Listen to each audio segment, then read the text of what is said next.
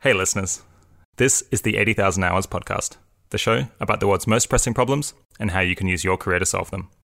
I'm Rob Wiblin, Director of Research at 80,000 Hours. I found today's episode really fun and expect that most subscribers will be interested in it, even if it's not directly related to their career.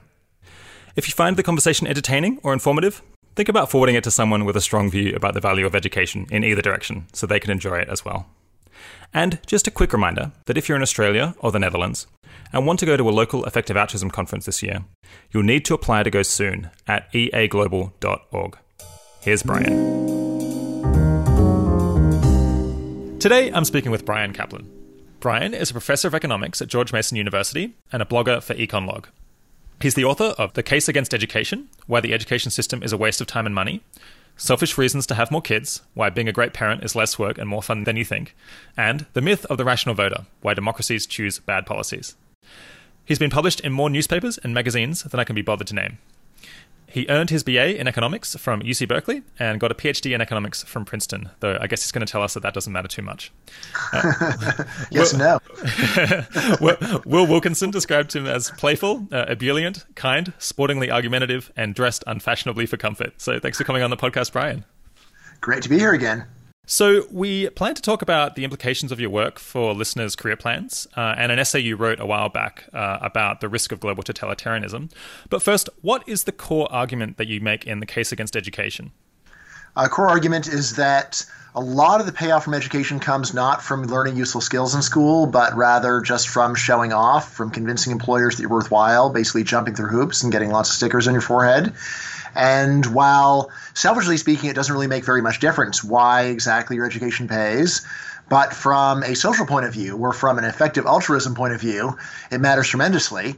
Because if you go to school, if you are actually learning how to do new productive things, then your gain is society's gain. But if what you're doing is looking better than other people, then your gain is really the rest of society's loss. And essentially, I just go through the case for why it seems like so much of education is signaling and then try to recalculate what is the social return to education versus the selfish return once we have factored in this new theory of what the mechanism is. What alternate kind of, theory, not really new. Right, right. And so, what are the top few pieces of supporting evidence for this uh, signaling theory of education? Yeah, so I mean, ultimately, I just start with the curriculum and just go back to all the classes you've taken and just ask yourself, when do you use this stuff in real life, if ever? And again, there's just so many courses where I think like almost everyone, when they aren't trying to defend a theory they are supposed to believe, they admit, yeah, I studied a ton of stuff that not only never happened to come up, but was foreseeably ultra unlikely to ever come up. And you know what? It didn't. You know, like trigonometry all right, you spend a year studying trigonometry, and if you ever dare to raise your hand and say, when are we going to use this in real life? You get a sneer from the teacher, oh, you'll see. And I ask people, well, have you seen? How much is real life really about trigonometry? And I'm like, yeah, I guess it's not at all for almost anybody right? So I mean, just looking at the curriculum and just you know going through it and just seeing how much of the coursework that you've done, just very foreseeably you were never going to use again in real life. Looking at college majors also, and just seeing how many of them seem to be tied to almost no job other than being a teacher of that very subject. So again, that's that's really where I start. Then there's a lot of just observations that people have from their time in school. Things like it seems like you know, people are much more focused on getting good grades than actually learning anything. Right. So, how many times have you deliberately sought out the easy A, the teacher who goes and will give you an A in exchange for doing no work and learning nothing? It seems like students are very interested in tracking those people down. Very unusual that someone says, "Yeah," says, "I'll only take him if he teaches a ton of useful material." Right. Um, I mean, you know, so you know, like one you know fun piece of support for this. So on the Rate My Professor website, at least in the past, they'd have a rating for easiness, but no rating for job relevance right? And it's like, wow, it seems like people seem a lot more interested in the easiness and the job relevance. You know, you know, also, you know, like another primordial fact is that if you want to get the best education in the world for free, you can. Just say, suppose you think it's Princeton, just move to Princeton and start attending classes unofficially. Don't enroll, don't pay any money, and just start learning. And you'll see there's almost no effort made to prevent people from learning the getting a Princeton education for free. Unfortunately, just one little thing that you won't have at the end of four years, and that is, of course, you know, grades a diploma, right? So, and and it seems like because of this, almost no one bothers to take advantage of this of seemingly incredible opportunity. Uh, you know, and just another fact is the way that people forget so much of what they learn in school. And in fact, you often will forget so much that you would no longer be capable of even passing a class that you got an A in years ago. And yet, employers regard failing and forgetting as two very different things. If you're being paid for the skills that you acquired, failing and forgetting are the same. But on the other hand, if you're getting paid for impressing people, then failing and forgetting are, are very different because almost everybody forgets. But if you if you did well in a class and then forgot it, that says something about your willingness and ability to learn, and so so convinces employers that you're, they should hire you. Uh, then I also go into four sub bodies of research, uh, all of which I say confirm the signaling model, and we could go into all those if you want. Hmm. So, listeners won't be surprised to hear that uh, the case against education is a is a bit controversial, uh, even among people who study education. That, I'd say especially, actually. Especially, yeah, right. Well, it's very sacred for them. So, um, if you were right, what, what would be the main implications for, for society? Uh, main implication for society is spend less on education. The idea that because education raises individual earnings, that it is a good social investment, is just wrong, right? If I if I am right, that idea that is so prevalent you know, there's the idea you just go and take a look and you see people with more education get better jobs. So if we all get more education, we all get better jobs, right?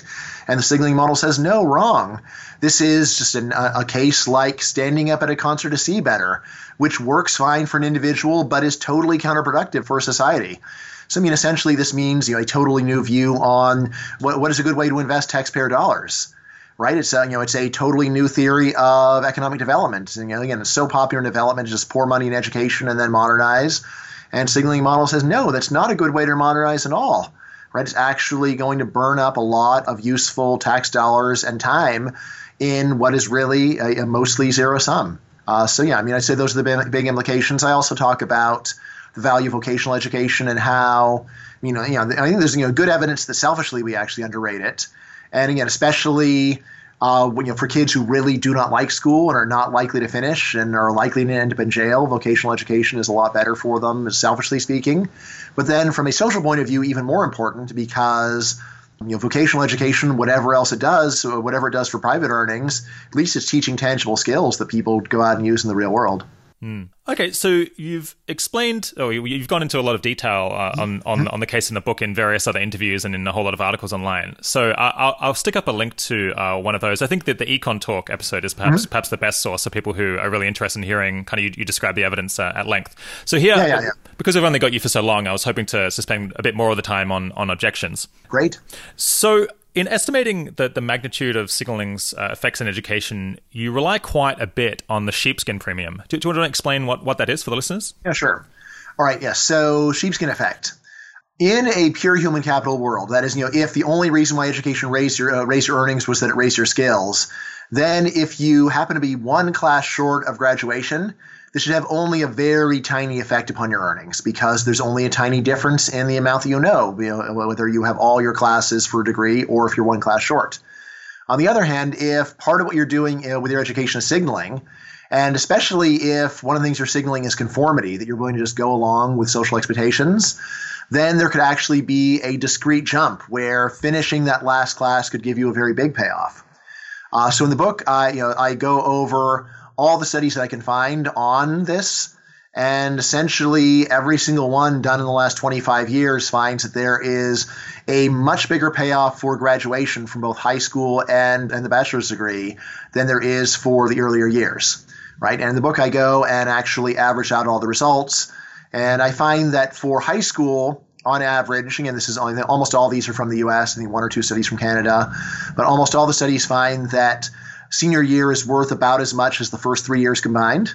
And then for college, and that's in percentage terms, so it's even bigger than it seems. And then for college in percentage terms, looks like finishing senior year is worth about twice as much as the first three years combined, which is again a, a very very large difference. So that seems like pretty good evidence on on its face that uh, mm-hmm. that signaling is is a large fraction of what's going on, and and I certainly don't disagree that signaling is an important function that education provides. Mm-hmm. But I can't help but feel that there's something not entirely convincing about that specific number that's mm-hmm. generated mm-hmm. by just saying, well, well, the mm-hmm. sheepskin effect is is mm-hmm. signaling, and, and and and the rest mostly isn't, or at least partially isn't. Mm-hmm. So it seems like you end up comparing someone who kind of just graduates against someone who drops out just mm-hmm. before graduation to mm-hmm. estimate mm-hmm. this like premium from that final year or the, the, from, from getting the piece of paper, which is uh, where, where, the term sheepskin comes from, because originally uh, diplomas were yes. printed on sheepskins. Yes, yes, um, yes. So your uh, your animal rights people may not be happy, but I, I, have well, nothing to do with this. Not yeah. my fault. usually, usually not printed on sheep anymore, I imagine. Yes, but yes. two two things that occur to me is won't the sample of people who drop out just before graduating be fairly small, uh, making kind of the estimate of uh, you know incomes of people who dropped out mm-hmm. at the last minute kind of imprecise? And also, isn't kind of the, the group that drops out just before the final class or you know before starting their final year uh, kind of an odd group, right? Because mm-hmm. that they were so close to getting this enormous reward, and mm-hmm. they decided not to. So possibly they got sick. Possibly there was like serious problems in their life that prevented them from graduating, or or even if not, I mean, at that point they're signaling that despite the enormous amount of money that they might expect to make by mm-hmm. graduating, mm-hmm. they decided not to do it, which suggests perhaps a lack of conscientiousness or, or poor judgment on their right. part. And so perhaps yeah. that, that that's what employers are looking at when they say, "Well, you, you did three years, mm-hmm. really, and then you stopped. What is wrong with you?" Uh, right. Although, hmm, so I guess you know, there's there's a few things that are getting uh, that are that are getting uh, you know, packaged together. So one thing is that you know, as you might expect, you know, people have tried putting in different controls for ability to see whether it's just that the abler people finish. And the and out of the studies to do this, usually what they find is that controlling for ability reduces both the graduation gain and the annual gain. And if, but if you but again, if you think of the sheepskin effect as basically the ratio of those two, then the ratio seems very stable actually to at least the big you know again the you know the main ability control they actually use is uh, you know measures of intelligence although that's also the main one that actually seems to make a difference when you're doing the estimate. So meaning again you could you could back away and say well there's just some unmeasured thing that no one that we we just don't have any measure for and that would destroy the result. And again like honestly like for all observational econometrics you can never rule that out. You can but i think i think it is fair to say that look the main thing that we know works doesn't change the result at all. So you know the idea that this is that this is all artifactual or even primarily artifactual seems hard to believe now again like it seemed like you were actually sort of moving into a specific signaling story which you know i think actually makes sense which is that you know what do employers think about someone who does three years and then gives up and they think my god what's wrong with you that you would do this right Although, again, I think that that you know, this is just you can just flip it around and they say when someone does graduate, they say, "Ah, oh, look at what's right with this person."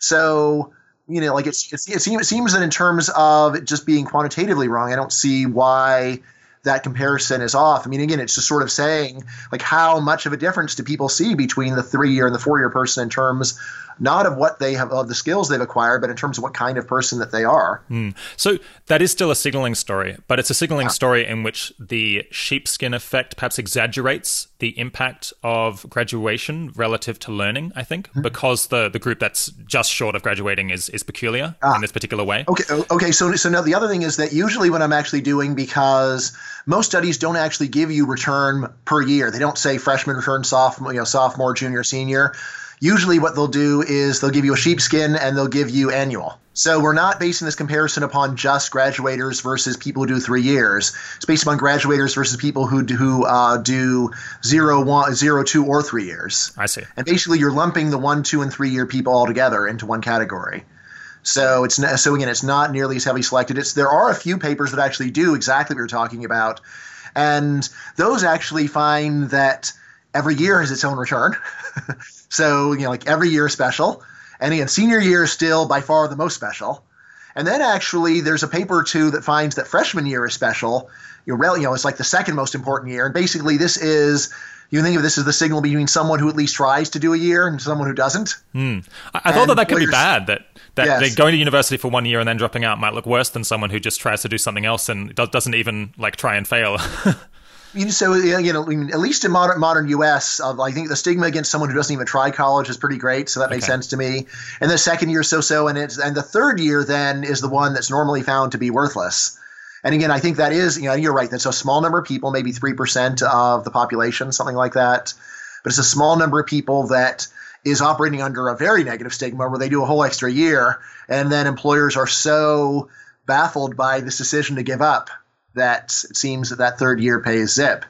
But again, normally, again, like most studies don't actually break it down with that level of granularity. And so the comparisons that I'm reporting are essentially ones that compare people of one, two, or three years to people who, who actually finish. So it's not it's not so sensitive to just those people with exactly three years. I see. So you're saying you could look at the annual gain from doing the first, second, and third years and kind of average those, yes. and then yeah, exactly, and, and, that, and, that's what most people actually do. Okay, I mean, right. really, really, what most people, you know, like if you want to get econometric about it, what most people do is there's regression of earnings on years of years of education completed and degree completion and you just have those two things separate. And so that means that that in percentage terms, every uh, every one every year is, is automatically the same. But then since we have a special variable for degree, then we can get a, a bonus or a bump. And of course, turns out for college especially, the bump seems to be almost the whole thing. Okay, well that would that would deal pretty well with my with my objection. I mean, do, do you find it surprising that these ability controls don't turn up anything peculiar about the people uh, dropping out in third year? Right.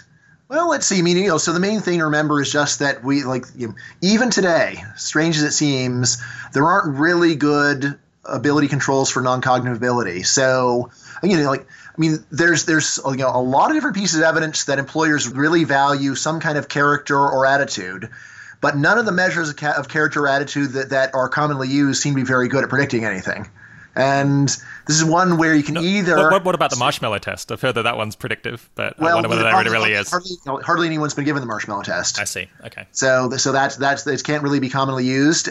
I mean, honestly, I actually for the book I did try tracking down studies that use the that supposedly use the marshmallow test for predicting income, and my memory is I couldn't actually find them. And like in the end, I'm like, was this like vaporware or what is this stuff? Yeah, I, have heard, I've heard that it's a bit of a myth actually, uh, but but I yeah. haven't looked into it very well. Yes, you know, so there's something there. There's something being used for the marshmallow the marshmallow test being used for, but my memory, at least, I could be wrong, is that like I couldn't find a single study that actually used the marshmallow test to predict income.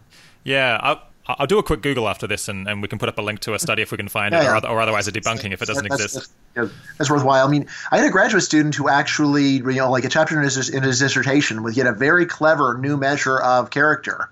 And what he did is he got a big data set, and then he used the percentage of, of, of questions that the respondent didn't answer as a measure of their conscientiousness. Mm on the theory that a conscientious person fills out every single question and and, and then the lazy person just goes yada yada yada. And he found that uh, this measure was quite predictive for some health measures and accidents and things but then it still didn't work for income. So yeah, huh. i don't know. Like it seemed like it could have been i mean what was really neat about this uh, the, about this dissertation was that every data set can, can you can add a measure of empty uh, of, of non-responses Mm. So what he found is there is a secret measure of conscientiousness contained in every known data set, and all you need to do is just re is revisualize what what it's saying instead of looking at non-responses as lack of evidence, mm. treat it as evidence. Interesting. And so it's a really cool idea, which works for some stuff, but again, doesn't really work for what we're looking at, unfortunately. I mean, ultimately, I can't believe attitude and character aren't really important in the labor market, but no no, no common measures you know like like seems to be very good and then I don't know what to make of that but I was going to say people who fill out a survey that doesn't really offer any advantage to them, maybe they're signaling that they're just like too compliant or they're not independent or rebellious enough, and, and maybe mm-hmm. that's lowering their income. It's possible yes. it's picking up, uh, yeah, uh, mm-hmm. an ambiguously good aspect of the character. Yeah, I mean, well, so there's you could you could tell the story both ways. If if uh, employers find out about the people that do what they're told and then compete for those people, then they can make a lot of money you know, just like you know, someone someone who is a back talker.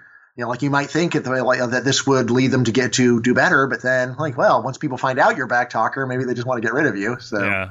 So it sounds like you're, you're dissing the ability controls uh, that you kind of had to rely on, mm-hmm. or you for, were forced to rely on in the book. Mm-hmm. I mean, you, are someone who's very admirable because you're you're willing to kind of venture out and, and, and say something about areas where the evidence isn't that good, just to make your best guess. Yeah. But uh, right. know, is, is this is this one mm-hmm. possible area where uh, you could be getting the wrong result because the evidence isn't so great? Well, so it's you know it's possible. I mean, of course, this is good. You know, like if we could find the magic bullet measure of character or attitude that that does work this was, of course, requ- this might require a major rethinking of a ton of stuff. You know, like in all these cases, I would just say, you know, you got to work with what you got. So, I mean, it is true that uh, you know these intelligence controls do matter quite a bit.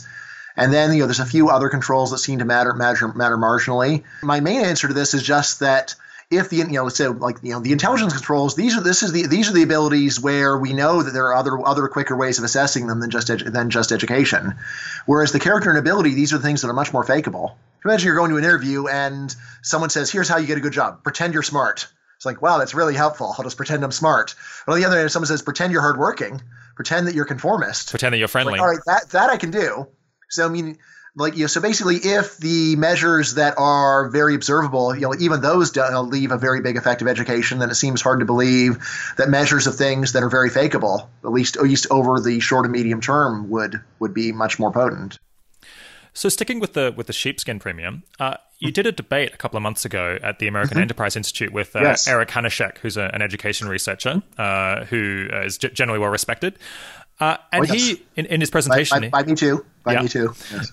And, and, he put up figures in his presentation for the sheepskin mm-hmm. premium, which suggested that it was a, a, lot smaller than the estimates in your book. Mm-hmm. And I think your, your response was just, uh, "I'm a bit baffled by where where these numbers could be coming from." Uh, have you ha- had a chance to to look into those and figure out why they why they differ from the numbers in your book, and figure out which ones are more trustworthy?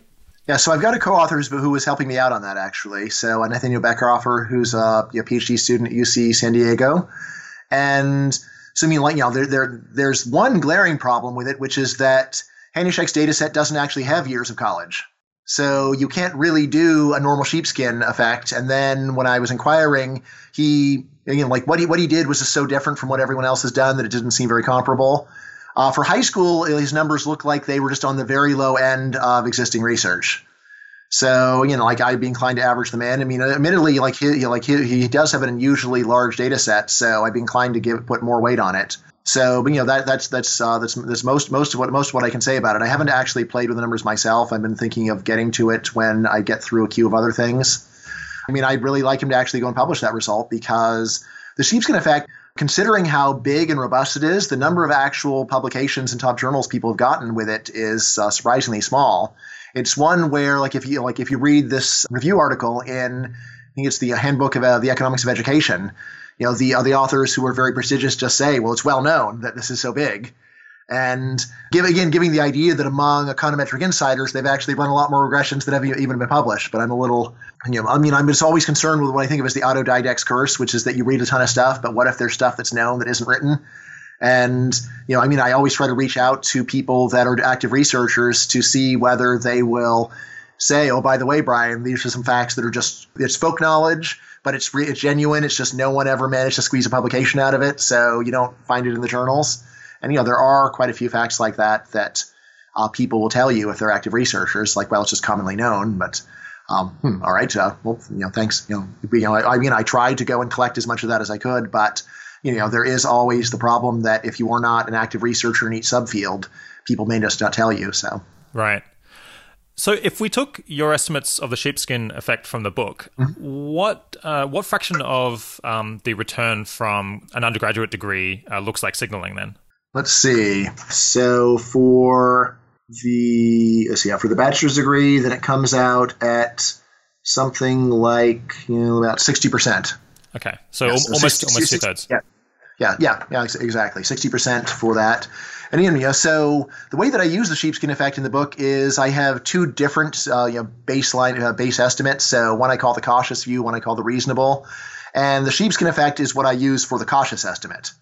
And then I have my the preferred reasonable one where the sheepskin effect doesn't play any special role, and that's where I just say, uh, based on a few other pieces of evidence, that 80% seems reasonable, and then we get, of course, an even lower social value to education. Yeah. But again, I think about the cautious one is the lowest a reasonable person will go for the signaling, and then the reasonable one is exactly where a reasonable person would go. That's the name. Uh, so it seems like kind of an assumption in the book is that uh, as you move from primary school to high school to undergraduate degrees to postgraduate degrees, that, that the signaling component is becoming larger. So kind of chopping mm. off uh, the, the, later years of education is more effective than, than, than getting people to, to not go to primary school. Mm. is is that correct? And kind of do we have a sense of what the signaling component of of you know early years of education is? Right. So that's only correct on the cautious approach. So the cautious approach definitely backs you up. Uh, I mean, we like. I mean, I don't have anything for elementary school because again, there's so little, there's so few Americans that wouldn't have done K through eight that we really can't measure that anymore. But yeah, but absolutely, yeah. So what I get for uh, you know, for high school, I get something like you know, like 37 percent, so a bit over a third, and then for uh, the you know, master's degree, something like you know, close to like 75 percent uh, being signaling using using the using the one approach. Again, you on the other approach, uh, I just set it at a flat 80% because I don't have, other than the sheepskin effect, I don't really have any particular evidence uh, that says that early earlier years are less signally than than later years.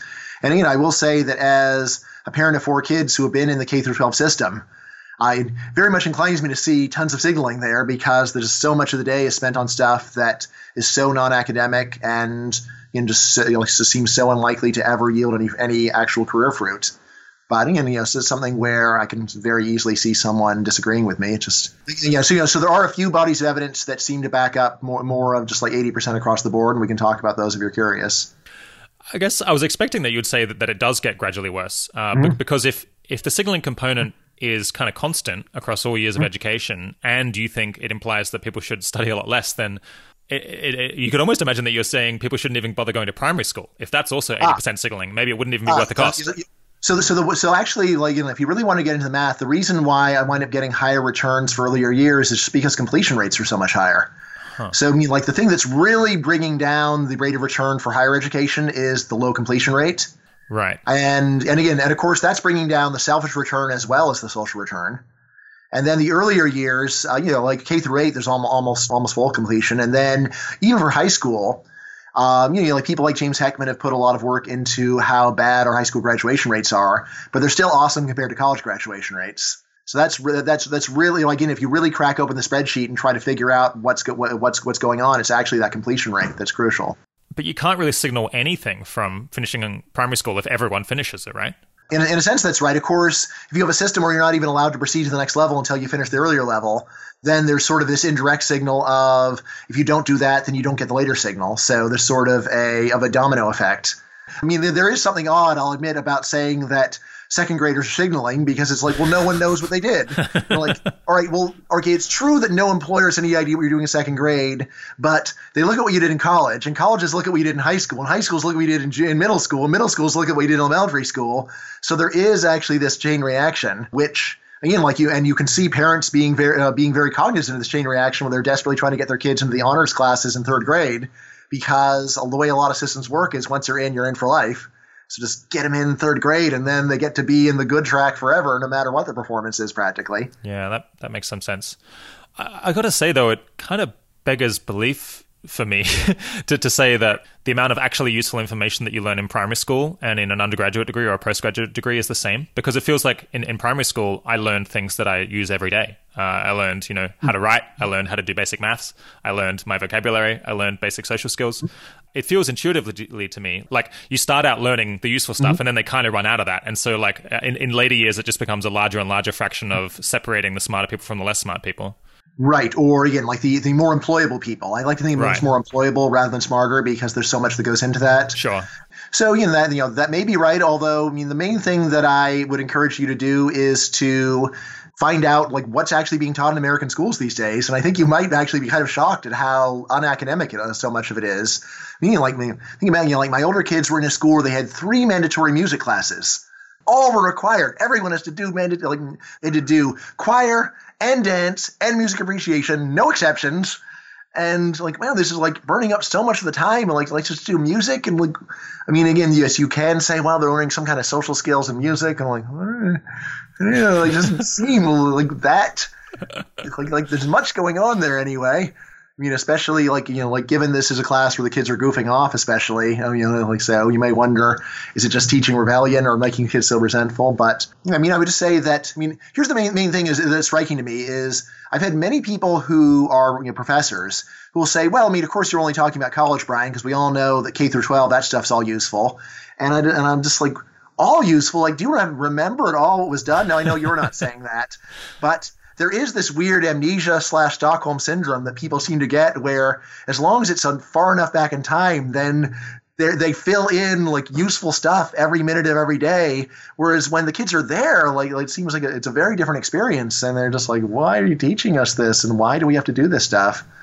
So uh, it's possible that you remember the classes that were useful because they're the ones that are memorable. Yeah, yes, yes. So you know, I mean, I think someone could fairly say, and Bryan remembers the stuff that wasn't useful because that's the kind of person he is. I, again, I do try to control, you know, to control the bias just by making a list of, you know, like subdividing it. Right. so what were the classes that I did in tenth grade? And my my memory is actually shockingly good for some of this stuff. So I think I, I have almost a perfect memory for my high school curriculum anyway sometimes the te- I'm, a little hazy on the name of the teacher. I still can remember the teacher, but just to go and pay attention to, you know, like go crack open your old transcript and just go through class by class. I think people will say, "Wow, I just forgot that I had to do all those classes." So uh, you say throughout the book that you that you do think learning to read and write and do basic arithmetic uh, mm-hmm. is is pretty valuable.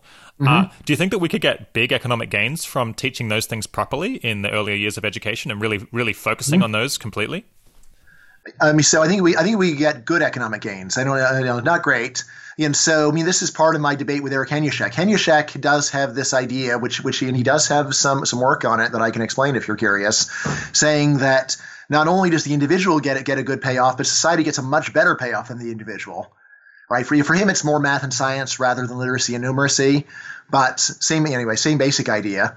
Uh, yeah, I mean, so I think that uh, you know, like you know, to me, it's kind of crazy that you're going and making kids who uh, you know who don't know how to read and write properly to take three music classes. You know, if I were the principal of that school, I would say like stop all the all this stuff. There are kids who can't read or write. So until they can read and write, we're not going to go and have them do this other stuff. And like you know, like and that's it. And like so that would be my reaction if I were the, the principal. And yeah, in terms of just improving like you know individual employability, I think there'd be good gains for that you know, so again, I'm not, you know, again, like the Hanushek results implying many tens of trillions of dollars from just boosting these scores. That seems very hard to believe. But the idea that you could go and reduce, uh, or like, like you know, rather you know, increase labor force participation of weak students by getting their literacy and numeracy up to employable levels, you know, that seems pretty pretty plausible to me.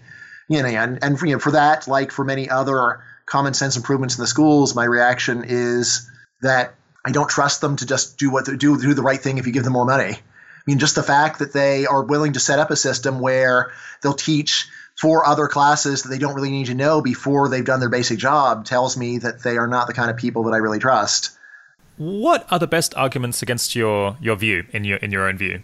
Sure. So yeah, the, like you know the Hanushek stuff. Since uh, since you asked, I mean, so you know Hanushek has quite a bit of international work uh, which you know, like using using very standard econometric methods, says that if you can get a country's math and science scores up, there will be an enormous gain for the country over uh, as a whole, which is far beyond the gain for any one individual of getting this up. And it's some kind of like social multiplier story or something like that.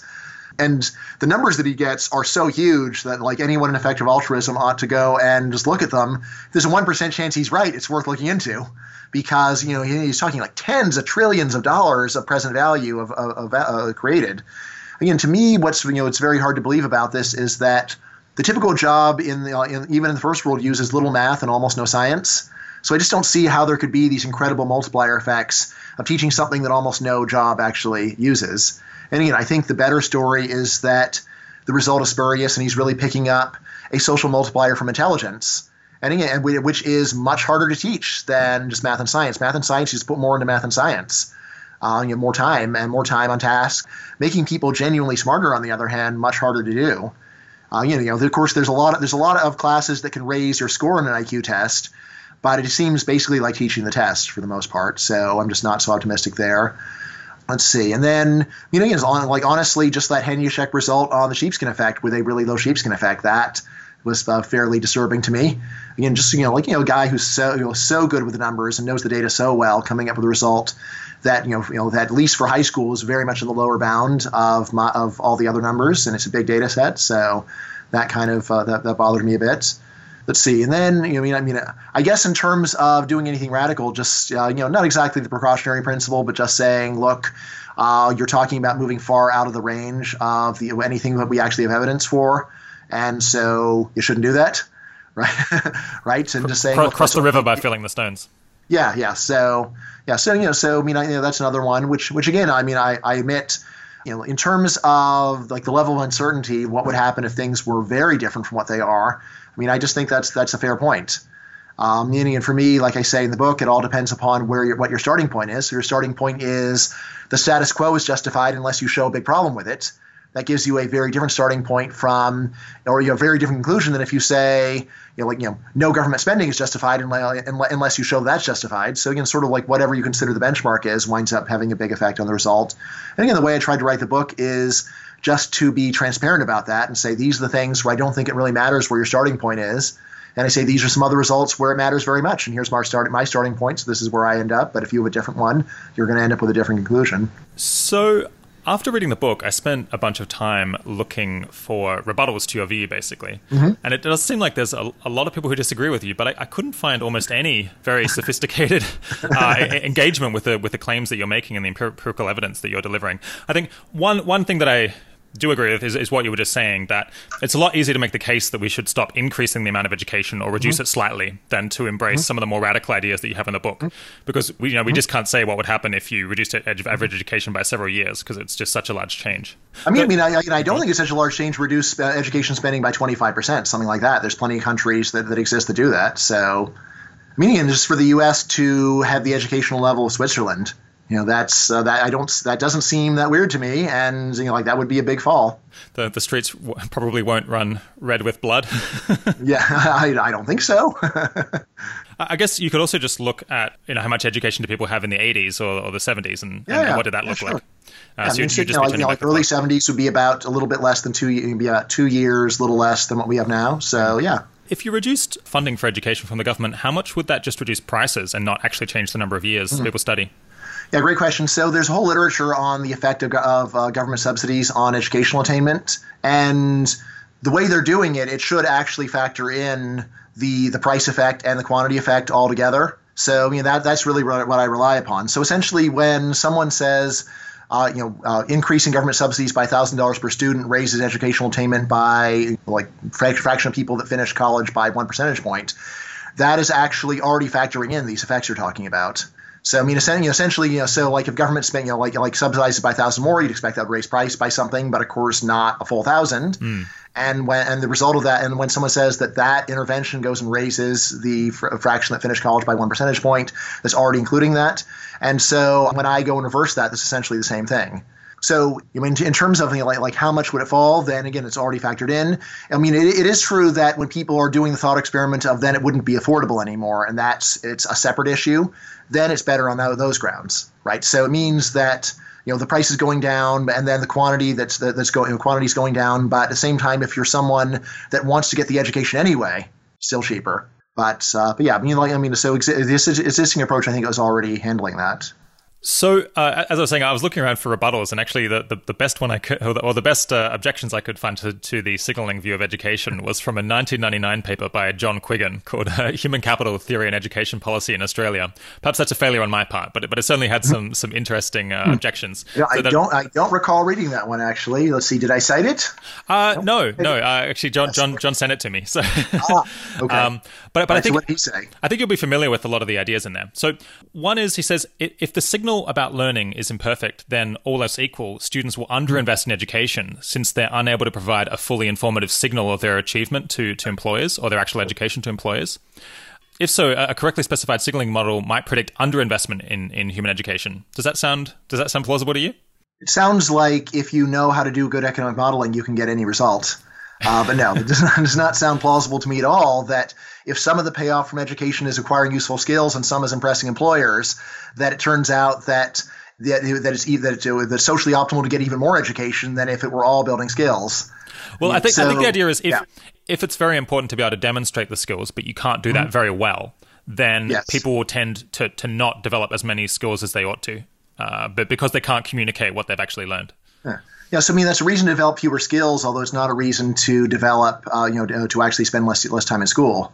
So again, you might say that it's an incentive to focus on the most impressive things, regardless of the most useful things. And again, I guess so. But again, that hardly seems like much of a defense of the status quo.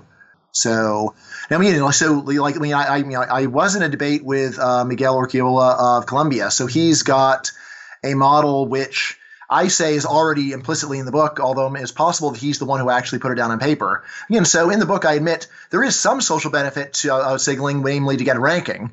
But then in the book, I say, but once you've got a ranking, then at that point, there's no marginal gain to raising the average level of education. And what he and basically what he's got is basically you know it's a model where there's some extra value in having the really good people in the in the really hardest jobs. So in which case, you know, I mean, basically you've got a redistributive element of getting more education where you look better, but also there's an efficiency element where you're improving the match a bit. And essentially, like in his model, you can like always improve the match more and more. And so, like as the level goes up, you're always getting closer and closer to that again, like that theoretically is possible, but it just seems so un, you know, unreal to me. Again, like you know, even the idea that today we're getting a, a more meritocratic match of people of people in jobs than decades earlier. It's not at all clear to me that's true. At least if you at least, tabling issues of discrimination that were around in the past that really have very little to do with education. And, you know, like the idea that in 1970 we had a much much less meritocratic system than we do now. Like, like really? So it seems you know, so, like you know, setting aside the racial issues. Yes, yes, yeah. yes, yeah, exactly. Or you know, or, or, or gender actually probably is and maybe the, the bigger one since it's so many more people. Hmm. Okay, so uh, another objection that uh, Quiggin raised is pointing to these studies showing that when the number of years of compulsory education uh, has mm-hmm. increased in some countries, uh, you can look at the the people who who just uh, you know got the extra year of compulsory education right. and, and the mm-hmm. ones who, who didn't, who just missed out because of their date of birth, mm-hmm. Uh, and that seems to show, he said, a, a, small but statistically significant you know gain in earnings. Mm-hmm. What do, what do you think about that line of research? Yeah, so you said this paper is 1999. Yeah. So that's interesting. So basically, since that paper was published the use of these compulsory attendance measures to measure the true causal effect of education has exploded and has become probably the main way of doing it. And then in 2015, there was a, a critique in the AER of the entire literature saying that's almost all wrong. Oh, uh, why's that? Well, so um, specifically for the you know again almost all the stuff is for the U.S. So the paper did cite a bunch of uh, ones from other st- from other countries, just finding that that it didn't work in other countries. But for the U.S., basically the South was the least educated part of the country, and essentially, the, the, this, this, paper said that if you just interact compulsory attendance with region, then everything everything's fragile and all the main results go away. And I mean, now now this is a case where normally I would say, well, that's just one paper and you shouldn't really rely upon that. But there is a general rule that the AER almost never publishes critiques of any kind. And to get a critique published in the AER, you normally have to get it past the people whose work is being destroyed. It has to be pretty devastating. Yes, it's so it's very hard to get these critiques published. So Tyler Cowen has a rule that like any time a critique's published in the AER, the critique's right. You know, he said this before this paper came out, but I was like, all right, so so there's that. Now the other thing is actually that you know even if the result had been solid, uh, there's a general issue about how granular you think the education signal is. So, for example, suppose that there is one county in the U.S. that has a higher compulsory attendance or stricter compulsory attendance law than, than, than all the other places. Now, uh, you, you, know, like if employers had very finely grained understanding of the education system, then they might say, "Oh, he's the kid who went to the Granada Hills High School district, and we all know that there they push the kids to do more, and so his degree doesn't mean as much."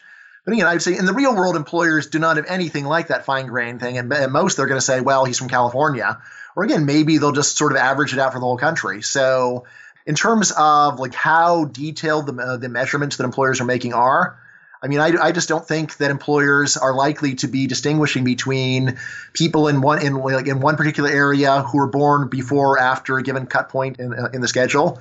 So that to me is pretty implausible too. Now, you know, and the last thing worth pointing out is that I mean, this was actually an earlier problem with all this compulsory attendance work for the U.S. Is this is not one of these instrumental variables that immediately works. It's one where you actually have to add a bunch of control variables even to find the compulsory attendance laws raise attendance. Right. If we just sort of just sort of look at the raw correlation, then there seems to be nothing. So it's one where you have to actually go and really squeeze the rock to get some blood out of it in the first place, which doesn't mean that it's wrong, but it is the kind of thing that is just suspicious to me. So again, like if there's an instrumental variable that just immediately works, great. Those are the kinds that I would put more weight on than one where someone has to go and like really uh, finesse everything just to get the basic result out of it. There's a lot of discretion in the specification that they're yeah, using. Yeah, yeah. So, so, so that. But anyway, again, so anything is you know the 2015 critique. That's one where I haven't seen anyone reply to it yet. Of course, there are lags. And, you know, and, and of course, the people whose life's work has been destroyed well, or allegedly destroyed, they're never going to go and, and, and accede to it. But Uh, this actually, there is a pattern of these education instrumental variables catching on and becoming a big fad, and then someone publishing a paper saying actually it's wrong. So there's a previous debunking of using season of birth, which used to be the really popular one, and then someone said actually, you know, basically I think the first people just said yeah, season of birth. Uh, well, you know, like we all know a priori that there'd be no pattern to season of birth based upon socioeconomic status or, or, other stuff. And then someone come, come came along and said, hmm, there is. oh. Uh, so rich people like to have babies in some one season more than others compared to other people. Like, yeah, hmm. I mean, uh, not obvious, but uh, still, it's the kind of thing that uh, you say, all right, well, I guess we maybe should have checked that a little bit more. I think the early people did some cursory checks, but later people really checked, and and I and essentially that they people stopped doing that. So yeah, in general, I'm pretty skeptical of instrumental variables techniques because it's mm-hmm. just so hard to, to validate that the conditions are met. Although the the changing mm-hmm. compulsory years of education seemed like a relatively promising one, but I didn't mm-hmm. quite understand the, the objection. You were saying that uh, because southern state or different states have different levels yeah. of education to start with, but but, but when you're doing this, aren't you just kept- well, particularly because the change the, the change in attendance, and, you know, basically the South, a bunch of things happened to the South during this period. It got a lot richer relative to the rest of the country. So the South used to be really poor compared to the rest of the U.S. And during this period, it did a lot better. And then it also raises education a lot. And then I think it also raised compulsory attendance a lot. And basically, this means is if you sort of separate the South out and you like put in this regional dummy, then you'll see it doesn't. It just seems to be that the South was improving during this time rather than that compulsory attendance was improving things during this time. Uh, so, you, um, so you've got a time trend on both of these things, and yeah, yeah, yes, yeah, and, and, the, and the South has its own special pattern, which is good in all in, in all respects, and that's what supposedly is throwing it off. Which again, I mean, I'm not going to claim that I went and uh, and you know, looked at the numbers myself. I'm just relying upon these guys. At the same time, you know, if the result had come out the other way, I think I would I would be uh, at least a bit more circumspect because of this special stamp of authenticity, which is it's super hard to get critiques published in the AER. And the gatekeepers are the people whose life's work is being or is being destroyed. So, like when you combine that, it's like that seems pretty credible to me compared to a lot of other empirical work where it's really just your mafia that has your back and is going to try to push stuff through if it supports what they want. So here's another objection from Quiggin. He points out that in, in the signaling model, a student from a bad or poorly resourced system should be offered a higher wage than a student from a good mm-hmm. system with the same measured mm-hmm. level of performance, mm-hmm. since the implied ability level of the first student is higher. Uh, and then he refers to two papers that say, in fact, the opposite is true. Uh, what do you think of that? Yeah, so again, there, there's the granularity issue again. Do employers know what your school district is? Um, now, there is a related result, which is very well known and quite strong, which is that there seems to be a higher rate of return to education for blacks than whites, which very much fits in with the signaling model. I didn't mention that in the book because actually I'm not even sure why I didn't mention it. Probably I just felt like I'd have to go and add like multiple big sections on.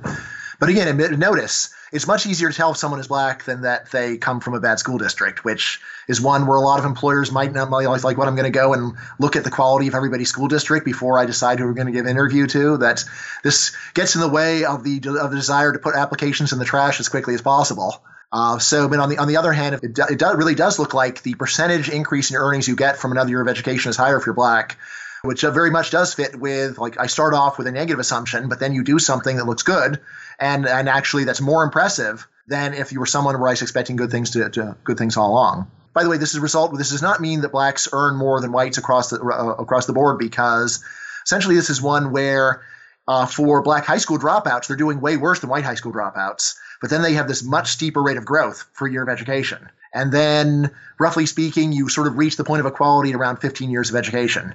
So yeah, if you're a black college graduate, then you do out earn white college graduates least at least at least controlling for some other stuff. So yeah, that's very interesting. Yes, yes, but, but again, you know, the, the granularity again, which which again, like like I know it, it does feel a bit like a cop out. I will say that there were a couple of papers that supported me that also seemed to me to be very vulnerable to this granularity critique, and I just didn't I didn't talk about them and didn't cite them actually because my aunt like when I was reading them, I said, suppose this came out the other way, would I still be citing it? And I say no well, then I shouldn't. Uh, it wouldn't be honest for me to go and, and cite it as support for me, given that the method would not have been convincing to me at all if it came out the other way.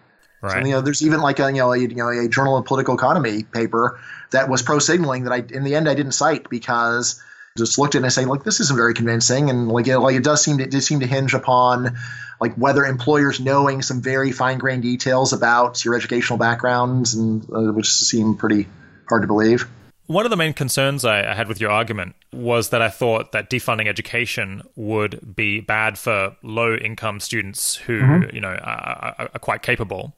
Uh, mm-hmm. but you argue that in the long run, uh, it wouldn't be, which which is quite counterintuitive, and, and I'm not entirely sure mm-hmm. that I'm convinced. So, can you explain your argument there? Yeah, so the argument just begins with an observation. So, when would you rather be a high school dropout looking for a job, today or 1950?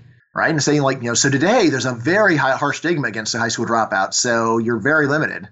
You know, in 1950, there would have been a lot of good people that did not finish high school, and so the stigma would have, would have been a lot less. And we can see this in the kinds of jobs that you could get as a high school dropout back in those days you know, like it would not have been impossible to be a secretary at a high school dropout in 1950. You know, far from it.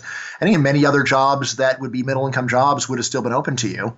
So what I say is, when we're thinking about the effects on the disadvantaged, you shouldn't just think about how it might be worse for the really talented kid from a poor family. You should think about the average kid from a poor family. And that's one where I say, at minimum, it's just a lot more complicated because there's a big difference between changing the funding for one individual and changing the funding for a generation change the funding for one individual, then your intuition is totally fine. But if you change the funding for a whole generation, it, re- it changes the meaning of the education itself and means that you know that, that, there are a lot of opportunities that the poor have lost in the modern economy that they can have back again. So that's that's the basic argument. And again, like underlying this is all the research that I cite on credential inflation, the way that for one and the same job you now need more education than you used to. And even just thinking about the people today that from poor families or disadvantaged families that still don't have good credentials, and you know how they, know, like, in many ways they are worse off. You know, like uh, you know, they're at a competitive disadvantage that they wouldn't have been at um, decades ago. This kind of has the perverse implication that it's good for education to not actually show people's ability because that's mm. one way that rich people can distinguish themselves just by, mm. by yeah. I mean, is that what we should think that like that the more accurate education is as, hmm. a, as an indication of how capable someone will be in, in a job that that we should be unhappy about that? Well, I mean, so you know, there there's an equity and there's an efficiency part here. So if you think, as I think is you know is very true, that there are some jobs where you really want capable people on. So you know, like you want capable people building the bridges. It's not pure redistribution that they, they get those jobs. They actually are saving lives by being good. Then you know, like like by having a better way of locating those people, then that's a social gain, and not just for the engineers, social gain for everyone who crosses bridges. Uh, but at the same time, it does mean that that the stigma against people that lack the credentials does get worse. So, you know, like, you know, if you think about, like, you know, the late 19th century, there's a lot of very successful people who had virtually no formal education, right? And, you know, and in terms of like, like so, like, who would you rather be, like, what system would you rather be in? If you are, you know, a high ability person, then the modern system seems better, right? Because you, first of all, like, things work better and you also get rewarded for your talent. On the other hand, if you're low ability, then it's a little bit less clear because, like, maybe things only work a little bit better but at the same time, there's a harsh stigma. Right now, then sort of you know like the scenario you were kind of was talking about, you know, imagine one where all that your education said about you were that you had money and didn't say anything about your ability. In that case, there'd really be no reason for employers to worry about it, right? So, uh, you know, like you know, it, it, would reduce the incentive just to go to, to to go to school just to show off. There might still be a lot of incentive to go there to impress other rich people or mingle with other rich people. And again, if you think about it more, you realize, well, there's money in that too, right? Uh, so in the book, I have a detailed section on the marital payoffs for education, uh, where you know, and, and, honestly, when people ask, so is it really worth sending your kid to a fancy school? I'll say, well, I mean, is your kid ever going to get married? And it's like, well, probably. Well, then, yeah, then, then probably yes, because the fancy school puts them into the elite dating pool. And see, I think was it you or someone else that was recently quoting Robin Hanson on this? I think it was was you actually, was it you that's quoting this? Yeah. So this is this great yes. quote from, that I actually got from your book, which is uh, "Don't." Ah, okay, okay. So it, it's actually from Robin, but Robin Robin himself said he got it from from its folk wisdom. Yeah, it's a yeah. don't don't marry for money. Uh, go where the rich people are and marry for love. Yeah. So you know, I think this is one of the best reasons to send your kid to an elite school, and there's one or two papers that actually do find this that even though you're unlikely to find your spouse when you're at school, it just causes the social segregation where you get to be in the in the elite dating pool and you know, you say, well, like you know, the fact that the spouse has money doesn't mean they're going to be happy. It's like, well, doesn't mean they're going to be sad. So, you know, it, it seems like a good thing, selfishly speaking. Although, of course, this is you know, effective altruists may deplore that people are deliberately are putting all this effort in just to meeting other rich people, but depending upon your view about whether you need to be an effective altruist every minute of every day or whether it's just something that you do for the for your uh, for your 10% uh, tithe or, or what Hmm. Okay, uh, I'll put up a link to a to a meta analysis showing that one year of education raises measured IQ by one to five points. Uh, ah. What what do you think of that kind of line of research? Yeah, so main thing to understand is that that paper is not at all out of line with earlier work. So I so like you know that paper came out after my book was already in the can, but I relied upon an earlier meta-analysis by Steve Ceci, where he you know, he found you know a causal effect of one to three points rather than one to five. So you know, assuming you know, like there, there, there is a difference, but you know, again, it's you know, it's a, a modest difference. So like it's very well understood actually that there seems to be this causal effect of education on IQ scores. What's nice about the Ceci paper is that he, and after establishing that it's very that this result is very solid, and again, this is using like a bunch of different quasi-experimental methodologies, so it's not just doing the dumb thing; it's really trying to crack the nut of causality open. But then says, you know, there are two big problems with, you know, with the interpretation of this. So one of them, uh, Ceci says, is that a lot of education is in fact just teaching the test. And may say you can't teach you an IQ test. And it's like, yeah, well, that's what you might say if you've never taken an IQ test or you don't remember what, what's on them. But you know, there's a lot of IQ tests that have very factual information, like who wrote Hamlet, what's the longest river in Africa, stuff like that appears on bona fide IQ tests, right? And so when you realize that, it's like, hmm. So like you know, does learning a bunch of rivers lengths and authors of books does that make you genuinely smarter? It doesn't seem like it. I mean, it's something where all else equal, you think smart people would know more of these answers, and yet if you were to go and pour on the effort to teach the stuff, you would think you probably you're just putting giving them extra factual information without really making them smarter, right? And then you, even for something like Raven's progressive matrices, where you're just working with geometric puzzles, kids in school do geometric puzzles. And in the book, I point out there's a big literature on practice effects. Practice works. In fact, when I when I got a chance to finally meet Steve Ceci, one of my my favorite question to ask him is is there any known test ever that people cannot improve at through practice? And you know, if you know anything about Steve Ceci, he was one of the best read researchers in the history of research. He's just a voracious and incredible reader. He writes one of his main products are these incredible meta-analyses and literature reviews. And he thought about it for quite a while, he said, "No, there is no known test that you cannot improve at through practice." Uh, so that anyway, so that's that's one of my one of my main replies to this. The gains are real but hollow where you are improving the measurement, but not the thing that you are tr- that you are ultimately trying to measure, right? Uh, which again, again, like you know, the the most obvious case about this is you know I know a way to make everyone smarter than Einstein. Just, give everyone the answer key. All right, so you know, like everyone knows that's ridiculous. And there's some sense that if you directly teach the test, that doesn't really, that doesn't really make you smarter either. Like you know, SAT prep classes make the country smarter. Like then you know, like that doesn't see again. They work, they raise scores, but they don't, you know, but they don't increase the thing that, uh, you know, they don't increase like, like, you know, like, like we were thinking about with intelligence, which, you know, the, you know, was the kind of thing where it's a bit hard to define conclusively. My favorite definition is just learning ability, ability to learn stuff, right? And I, I just did an interview with a philosopher where he was the only person who asked, he asked me for a bunch of definitions, like define intelligence, define learning, and I'm like, hmm, um, all right. I mean, usually I just take definitions for granted, but I will talk about that anyway, and then the other the other issue with uh, you know in education raise, raising intelligence is the issue of fade out. So you know it's very well established that you can improve someone at things uh, uh like like, uh, but then if they stop practicing, then they lo- at least lose a lot of the gain.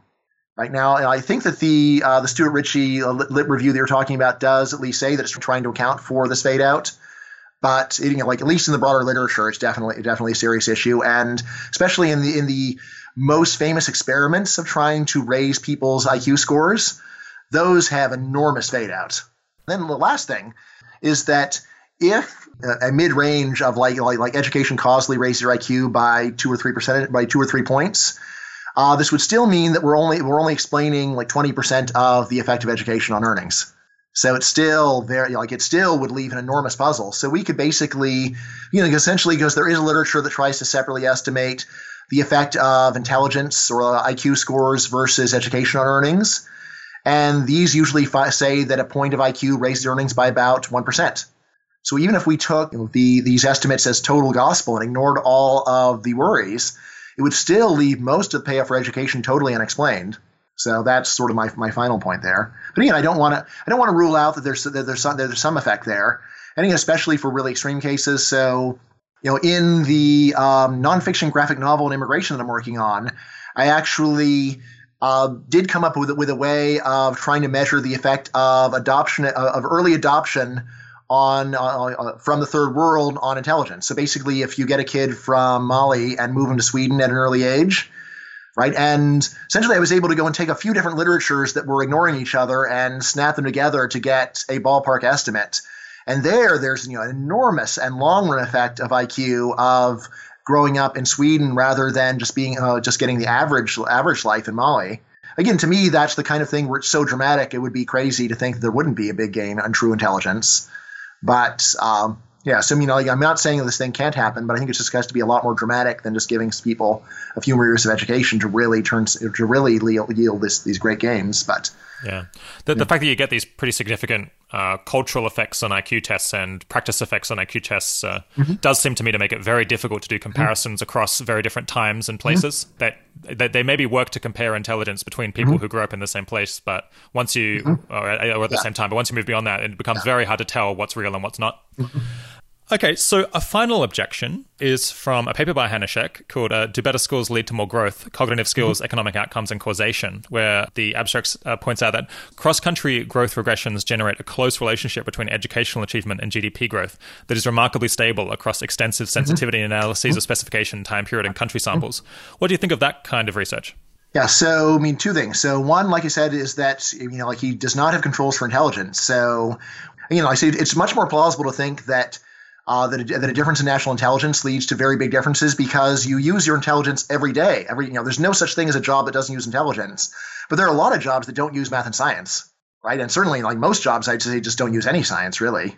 I mean, I don't think there's anything actual wrong with his numbers. It's just that he's got this omitted variable, which seems like a much more plausible explanation for the general pattern.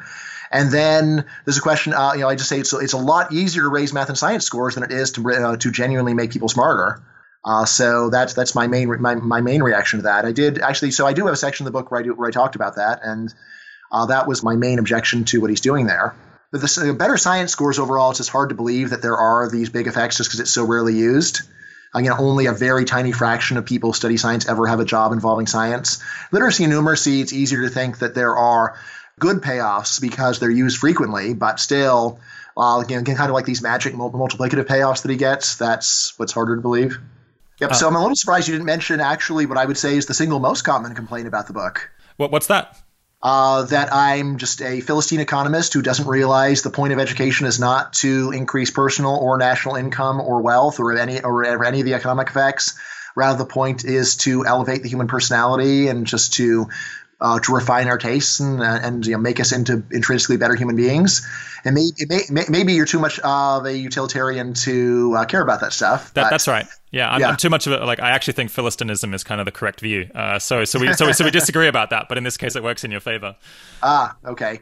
And like my main reply to those people is, come on, at least read the table of contents before you say I don't talk about it. I've got a whole chapter on this stuff.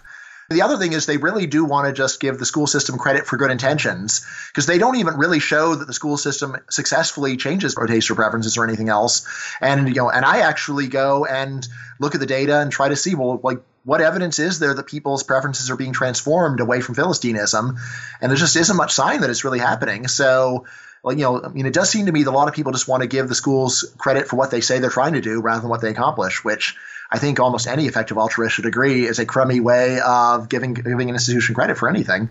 Yeah, I, I found your chapter on that pretty persuasive, almost I mean, I'm not too worried about whether people, you know, love the opera, but uh, you persuaded me pretty much that education isn't making people like the opera, even if, even if that was its goal. Yeah. Oh, one thing that was really quite remarkable that I was very surprised by uh, was the finding that number of years of education doesn't change their political views very much, doesn't make them mm-hmm. more mm-hmm. liberal or left wing. I, I mm-hmm. that I almost can't believe that because it's so counterintuitive. Right. So that's one where it's important to distinguish between overall liberalism and conservatism versus issue specific views. And that's what I do in that section. Uh, so yeah, I mean, I mean, so I mean, one thing to know is this is averaging over decades of data. So it may be that the world is changing. It could be that it used to be that education made people more conservative and now makes them makes them more liberal, and we're averaging out these effects. Although it should also make you wonder about what the effect in the future will be, because if it's changed once, maybe it could change again. Uh, so there's that. But the other thing is, if you go and break it down by views on issues, then you do see these effects on it, uh, effects of education on, on specific issue views. In particular, it does seem that more years of education makes people more socially liberal and economically conservative. You would like that, right? wouldn't you? Yeah, yeah, uh, yeah. Actually, actually, actually. So to me, that's you know that sounds good, and that fits in with my earlier book, The Myth of Rational Voter, where I find a lot of stuff consistent with that. But you know, but like that that pattern is itself and is by itself so odd because there's so few college professors who want to cause that. Again, you know, I want to cause that, but there are very few professors on campus that want to cause a combination of more social liberalism and more economic conservatism which then does make you start wondering, well, what is the mechanism that, by, that is driving this if it's not the professors enlightening slash brainwashing the students? And that's where I say the best story is probably peer effects. And then I go on to this general issue of, well, if school does change people via peer effects, then the social effect and the private effect are very different, right? Um, when again, I think about the last election where you might say, well, college graduates way less likely to vote for Trump. That's good. It's like, yeah, but Maybe that's because all the people that would be disinclined to like Trump all hang out together physically in college and socially outside of college. And they have basically socially segregated themselves from all the other people. And now they no longer influence those people. And those people then influence each other in a pro Trump direction. So the net effect is actually quite unclear. Meaning, like, like think about this as a philanthropist suppose you wanted to go and promote effective altruism. Would you want to go and create one special school of effective altruism where you draw all the best ea people together in one department? And it's like hmm, well if we did that then this would mean that nowhere else had, a, had any ea people around to go and, and, and talk about and introduce people to the ideas. And maybe actually it would be bad for effective altruism to concentrate them all in a place where you could get an awesome peer effect there but you've destroyed the effect of the voices like like like like the access to effective altruism everywhere everywhere else. So again, and to me at least, this is an interesting question about whether there's value in this. And I can see scenarios where there is a value to concentrating people, but at minimum, it's just not at all clear that it's worthwhile at all to do that. And maybe what you want to do is spread your it's basically you know so put a put a little bit of your ideas everywhere. Maybe that's the best thing to help your ideas. Hmm. Just returning to the cross country growth regressions, isn't it possible that although most people don't use their maths and science education, you know, a small number of geniuses do, mm. and they manage to drive up the, the country growth rate a lot through kind of the innovations that they create and that everyone else copies? Mm. Yeah, yeah. So you know that, that, that story makes a lot more sense. Of course, I mean, like Hanushek is almost always just looking at like the average average results. I think he does have a few specifications where he sort of looks at like 90th percentile and median right? And then he winds up saying that each uh, each is important. So yeah, I think yeah, I think that is probably one of the one of the better ways of saving it. Although here's the thing: is that even out of people who have degrees in STEM, most of them don't use STEM. It's very extreme. The share of people that ever use this stuff, it's not the top 10%, it's maybe not even the top 1%. So there was a you know U.S. Census thing that just looked at what kinds of jobs do STEM graduates have, and I think the result was that only about 20% of STEM graduates even have STEM jobs. Engineers, about half of engineers have engineering jobs. But still, you really are going and slicing the salami ever, ever thinner. So I guess I can you can imagine that going and having really good science for like the 0.1% of really innovative people is important, but then the uh, using this as a justification for the system we have seems really odd. It might be a justification for like an Indian Institute of Technology system where you have really well-funded schools for the very best of the best. But again, that's not what the system that we have is, is about at all. So, you know, it seems like a really crummy defense of the status quo if that's the right story. Okay, so let's push on to talking about personal implications from your research. Mm-hmm. So, the first one that jumps out at me is that a lot of people try to learn generic skills or they try to mm-hmm. get better at you know things that they might do in future in an indirect way. You know, a classic one is that you know parents teach their children to play a musical instrument, hoping that this mm-hmm. will make them g- generally smarter. Uh, but, but, another one might be that you know people uh, they just do writing in general, uh, hoping that this will make them better at their at their jobs. Um, what's your view of that kind of uh, indirect training? Right. So, like in terms of what is you know, are you asking what is you know selfishly best for you, or what is socially best for you to do? Yeah, I'm thinking. So now we're talking to the listeners, and we're hoping to mm-hmm. give them some advice on how they can actually do better in their lives. Mm-hmm. Right, right. But selfishly speaking, selfishly not, speaking, not, yeah, yeah, yeah. So, right. So you know, like like honestly, where I always start is gaming the system. I don't start with learning because the system doesn't seem very interested in learning. I would just start with, right. So like, well, what what do you want to do, and how can you do that with the least suffering to yourself? Uh, so, um, you, know, basically just like like sort of like going through the inventory and, and finding out which things you can cut corners on and which things you can't cut corners on.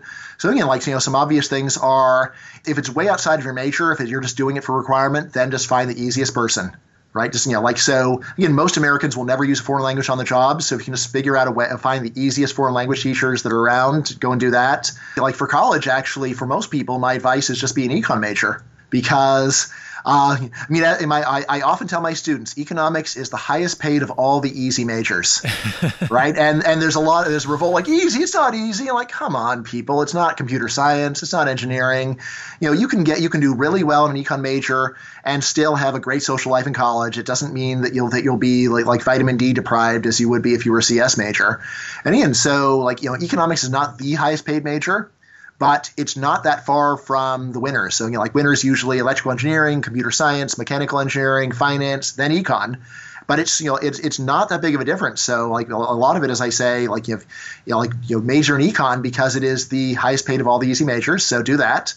And you know, and like, and then I say like, well, whatever else you're interested in, you can do that too. But like the econ- economics major will just get you a better job and open more doors for you. So advise people to do that let's see. In terms of other numbers, so you know, general result. This is not primarily me. I'm just I'm just reporting what the researchers find. Your major is more important than the selectivity of your school. Better to go to a state school and be an engineering major than to go to Harvard and be and be a literature major for most purposes, at least for your career purposes. Maybe not for dating purposes uh, but uh, or marriage purposes. But at least in terms of your career, it seems like this, you know, like like a hard major at a state at a, at a low cheap state school, better deal than going to a private school. Uh, let's see. Then I've also got stuff on is you know is it worth going to an expensive private school? And again, like the like the marriage, I mean, like like improving your, your marital options, uh, that seems like the best argument for. In terms of just your uh, your career, what I'd say, what, what I wind up saying is, unless they're giving you a lot of scholarship money, probably don't go. Or like you know the only other reason I would consider going to a top school is if you have a, spe- a special career that's even snobbier than other careers, like say professor. And if that, that if your career goal is to be a professor, then I'd encourage you to go to a to a top school because graduate schools are super snobby, and then schools hiring professors are super snobby. So even though it may not affect your earnings, it may affect whether you're allowed to enter into your desired occupation at all. So I think about that. And then I guess like the other big thing to think about, this probably won't matter very much for your listeners specifically, but uh, maybe for their kids, is you should think about whether it's worth going to college at all. And I say there, the main underappreciated variable is just completion probability. And there we've got this classic saying of the best predictor of future performance is past performance. So, like, like best predictor whether you're going to do whether you're going to graduate college is whether you did well in high school.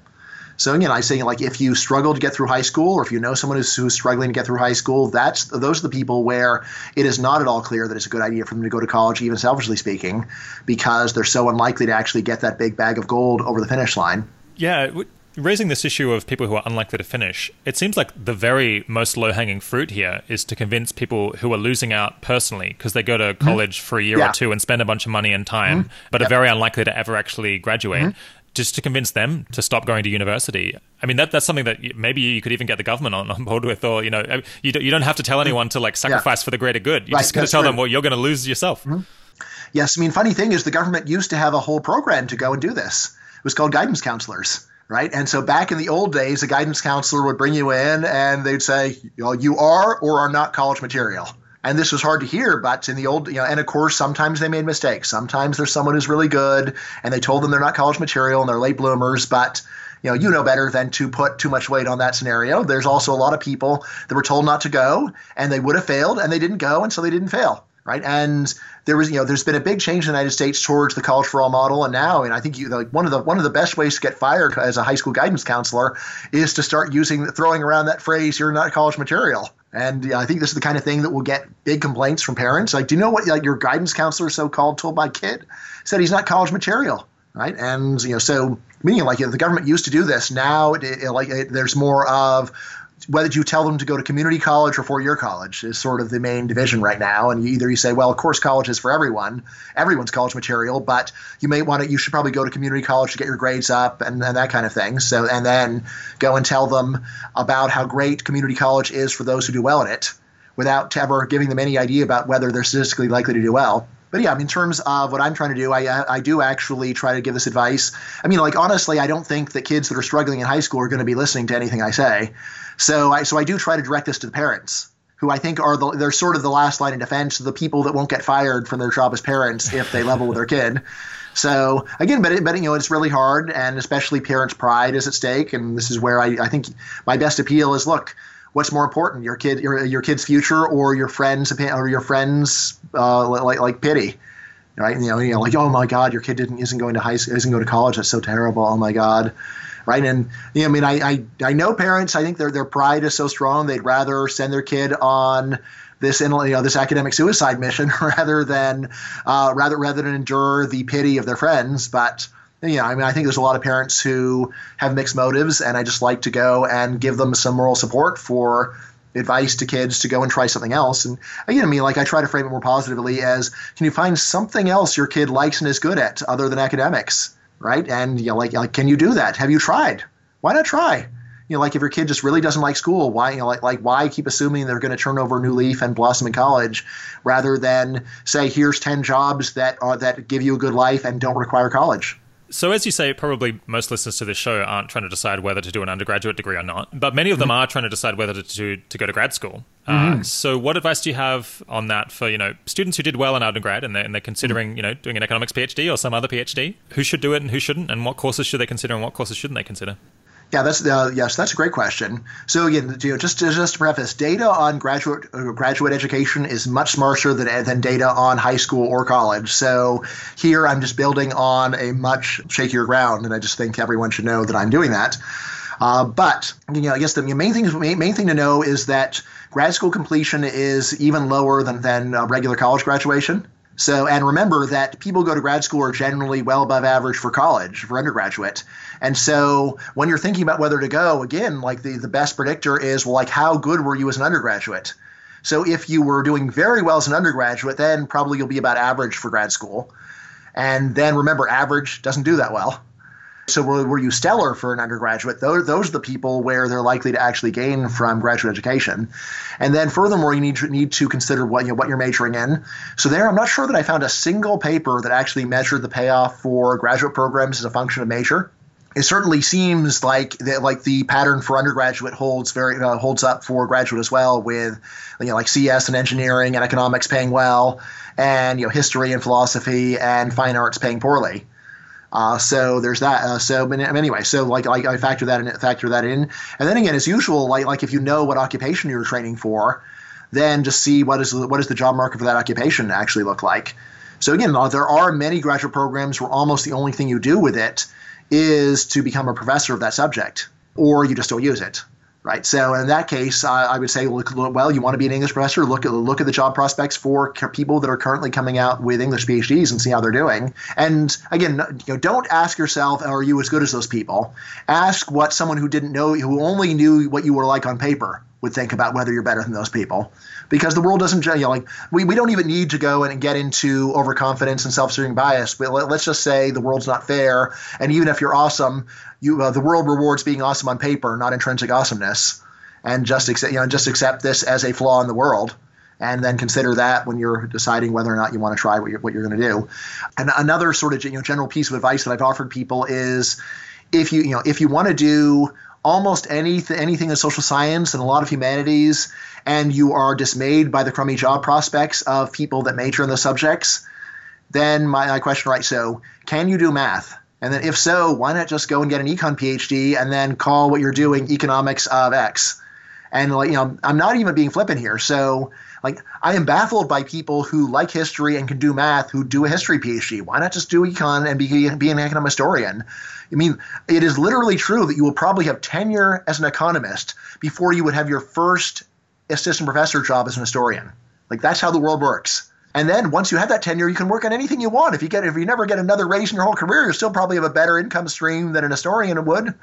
So this is, of course, selfishly speaking, this is the kind of strategy if everybody did it wouldn't work anymore. But everybody's not going to do it, are they, Rob? so, so, why don't why don't you go and do it? Yeah. Well, listeners, we've got the special tricks for you there.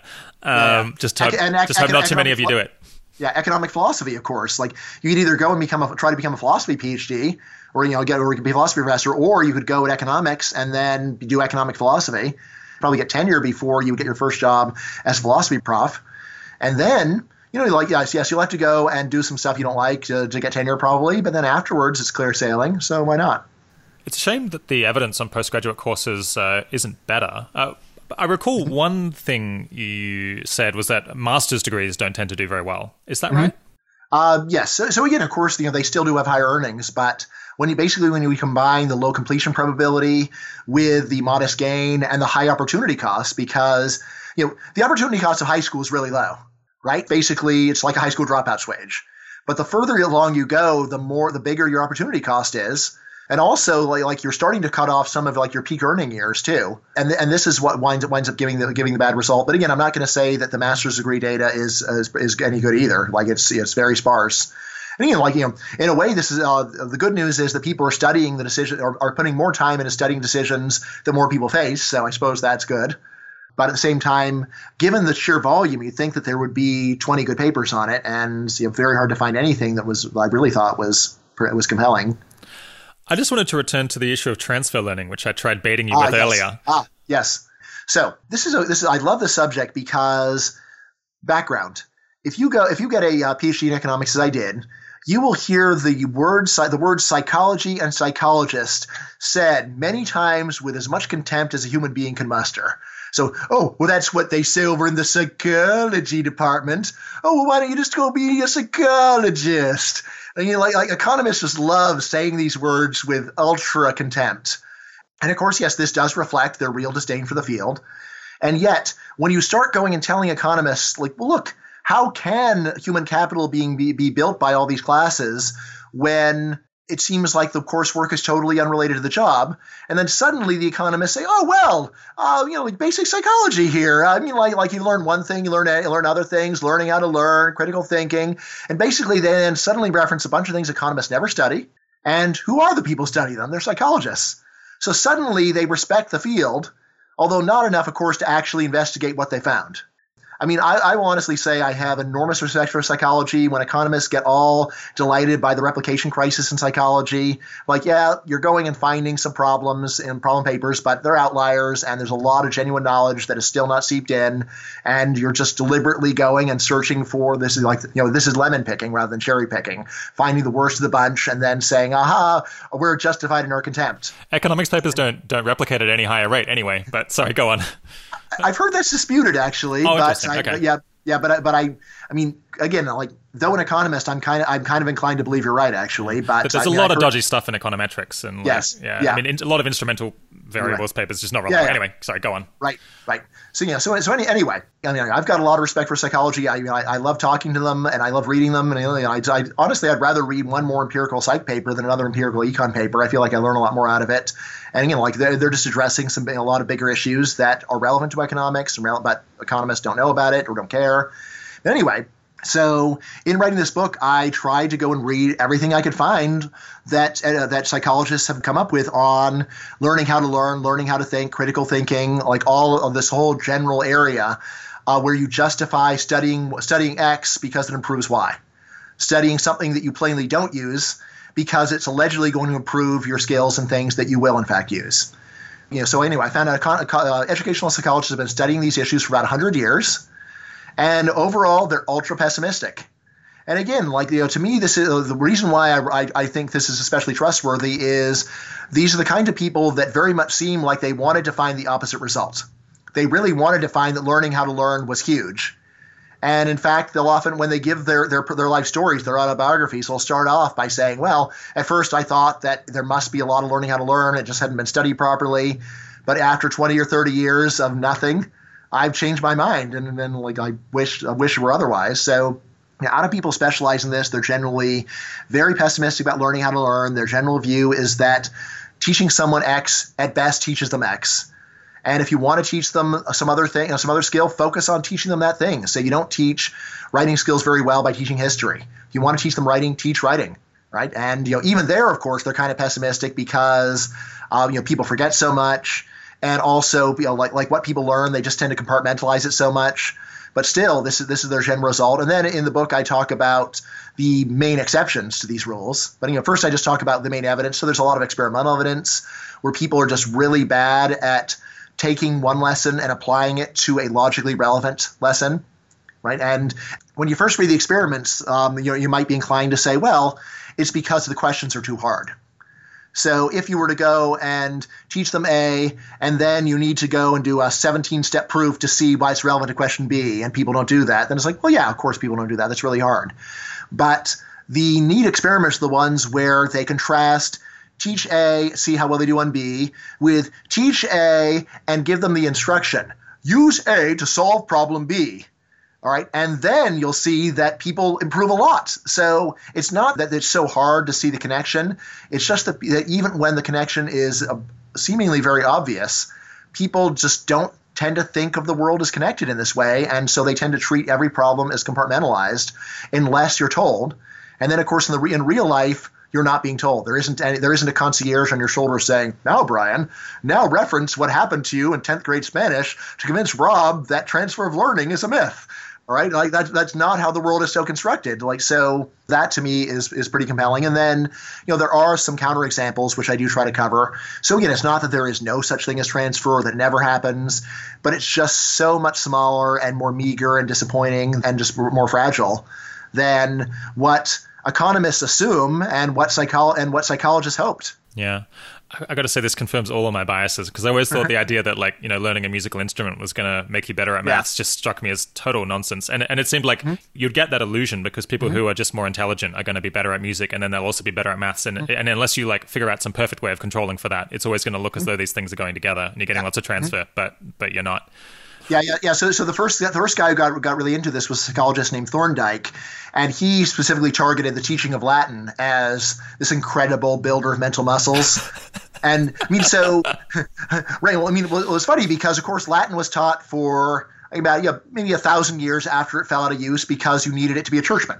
All right, so it was taught as basically being part of the Catholic Church. All right, but then of course the Protestant Reformation comes. You don't need Latin anymore for that. And then do people abandon the teaching of Latin? No, they come up with a new rationalization for why you have to have to teach Latin, and it is this mental muscle story, which which lasts for hundreds of years with no experimental evidence of any kind. And then Thorndike comes up with some of the earliest experiments and finds no, it does not teach mental muscles. And now, like, like now, basically, people are at the level of just learning Latin even improve your uh, your your the acquisition of other Romance languages. So they narrow it down to something where it's totally plausible that Latin would be helpful. And even there, actually, they come up with decidedly mixed results because while studying Latin improves your acquisition of French and Italian vocabulary, it seems to actually hurt your acquisition of, uh, of, French and Spanish grammar because the Latin grammar is different. So you get what psychologists call interference, where learning two bodies of information that conflict with each other, actually the, the initial learning hinders your ability to acquire the second thing because you've got to basically unlearn or maintain two different mental books in your head just makes me so mad. If you want to learn French, learn French. I mean, maybe that's not even sensible, but the idea of learning Latin just to like learn French a little bit faster seems yeah. absolutely farcical to me. Anyway, yep. yeah. uh, well, I mean, in the, in the, U.S., I've heard so many times I learned Latin and it really improved my score on the SAT because of, of all the Latin roots of, of English vocabulary words. Like, how about learn some English vocabulary words? Wouldn't that be a little easier? I'm just I'm pulling out my hair here. Well, well, if you want to pull out your hair a little bit more. So, like, out of all of my ultra moderate reforms that I've suggested, the one that I stand behind more strongly than any other is abolishing foreign language requirements in the United States. Because there, like we've got like a bunch of facts, which is hardly any jobs use the you know, use foreign languages. takes enormous. It takes a lot of time to get any good.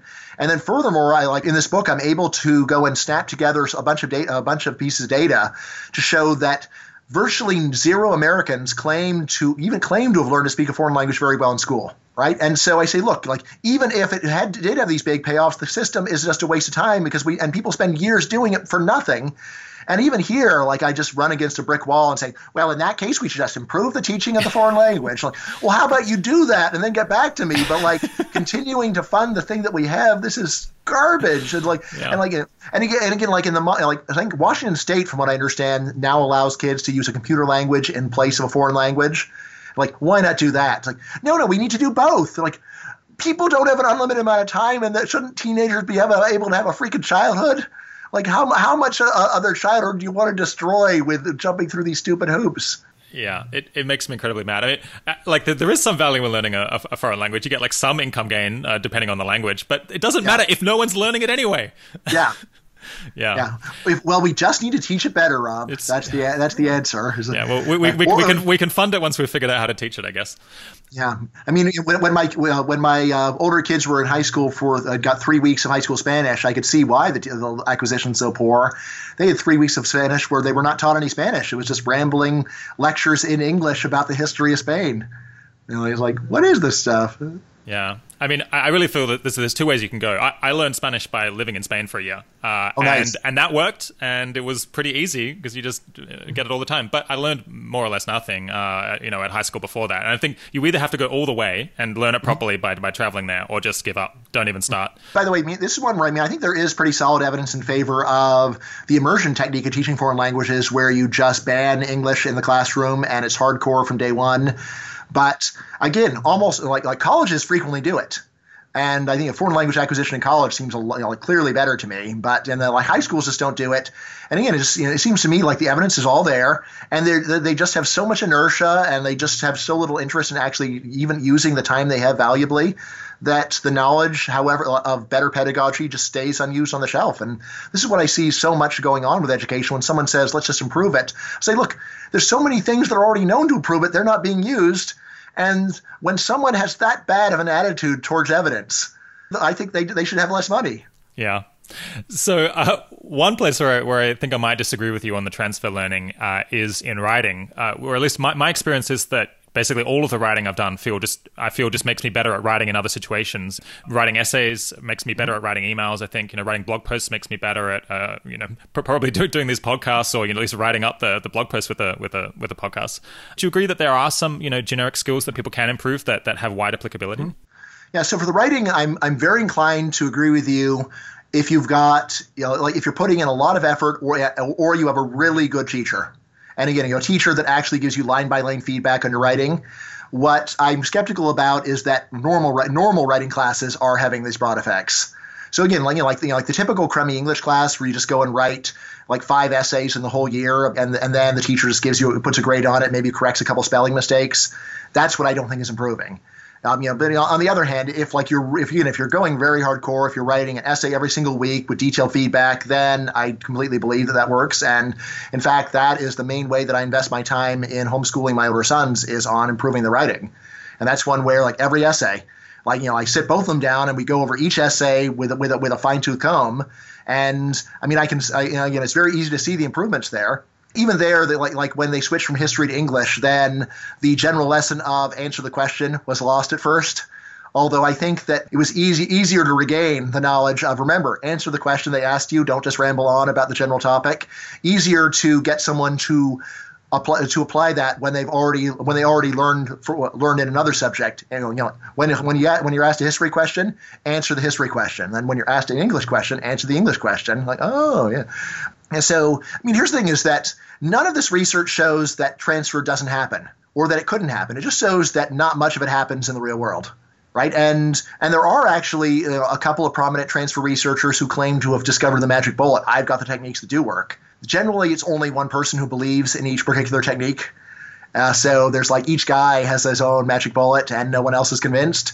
But you know, like even if they're right, I just say this doesn't explain what's going on in the current system, and that's really what I'm trying to understand but yeah, I mean, I mean, there, there's there's a lot of areas where it seems like transfer could happen, and out of people, not just that I know, but I bet out of a lot of your listeners, I bet that they transfer a lot because a lot of it is more about attitude and curiosity and determination and follow through than about logic. So again, there's something where, given that the logic of transfer is clear, it's all the failure for it to happen is all about psychologic and and again as to what it is what it is it takes to get the psychologic into, into in tune with the logic i think it's you know determination and curiosity but that's much easier said than done. Say be curious have determination.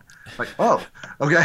Well yes sir. I didn't realize. Yeah when you're saying that a lot of the things that people learn uh, they, they, they never use later in life it does, doesn't quite resonate with me because i feel like i use my economics training every day. I mean i think you can see both mm-hmm. of us using our economics training training here. Uh-huh. Uh, I mean, I use it just yeah. all the time. I feel, both in my work and in my ordinary life. Uh, am I just an exception, and like might many yeah. of the listeners be an exception? Yeah, you're, you're you were extreme exceptions.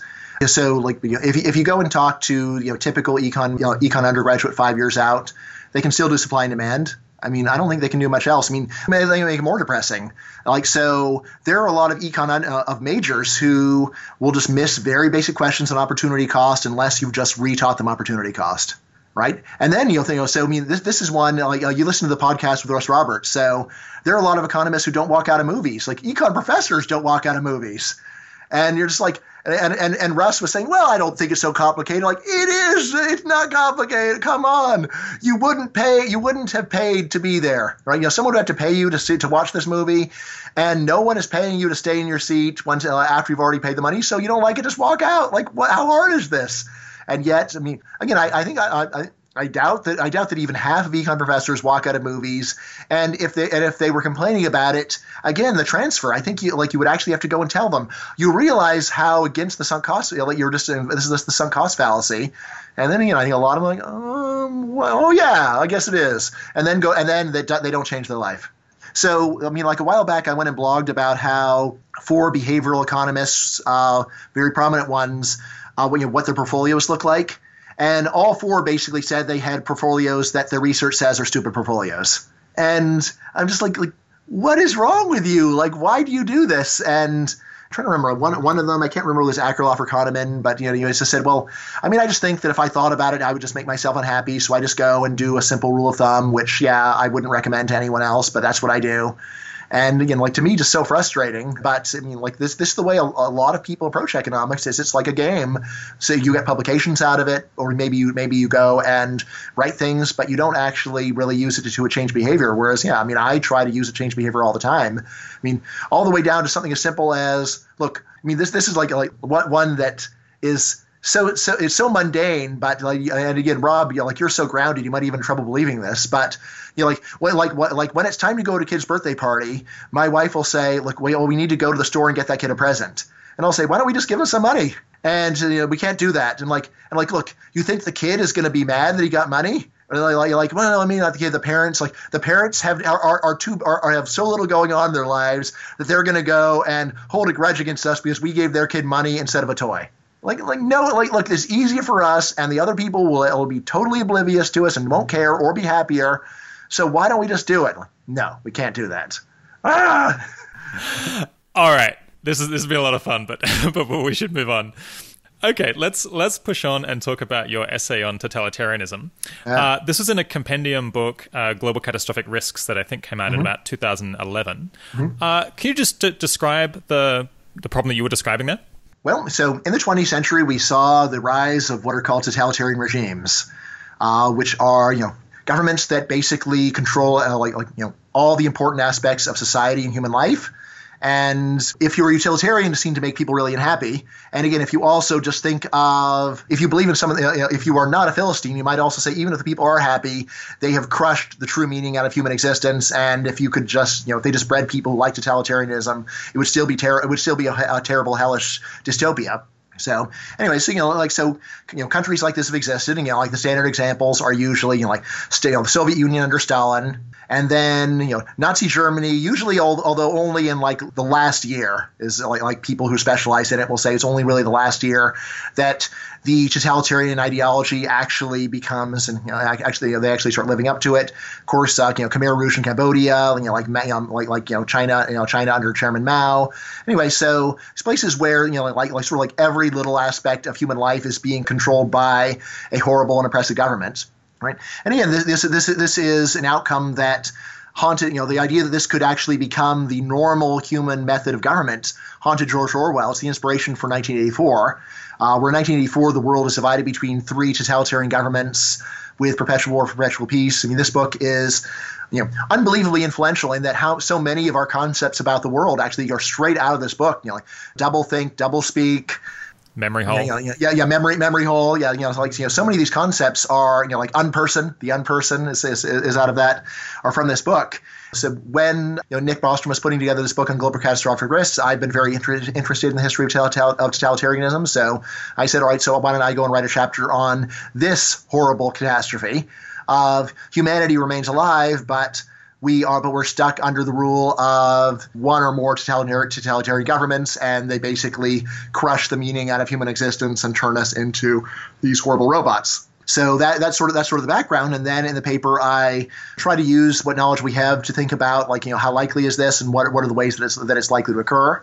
And again, my you know, so my main story is uh, inspired by well, you know, by Orwell, but also others. Is that seems like the main reason why totalitarian regimes don't last is that there are non-totalitarian regimes that are around, which uh, has a bunch of salutary effects. One is that you know totalitarian regimes are generally very uncreative, and you know at best they can maintain maintain the living standards they had before. Usually can't even do that.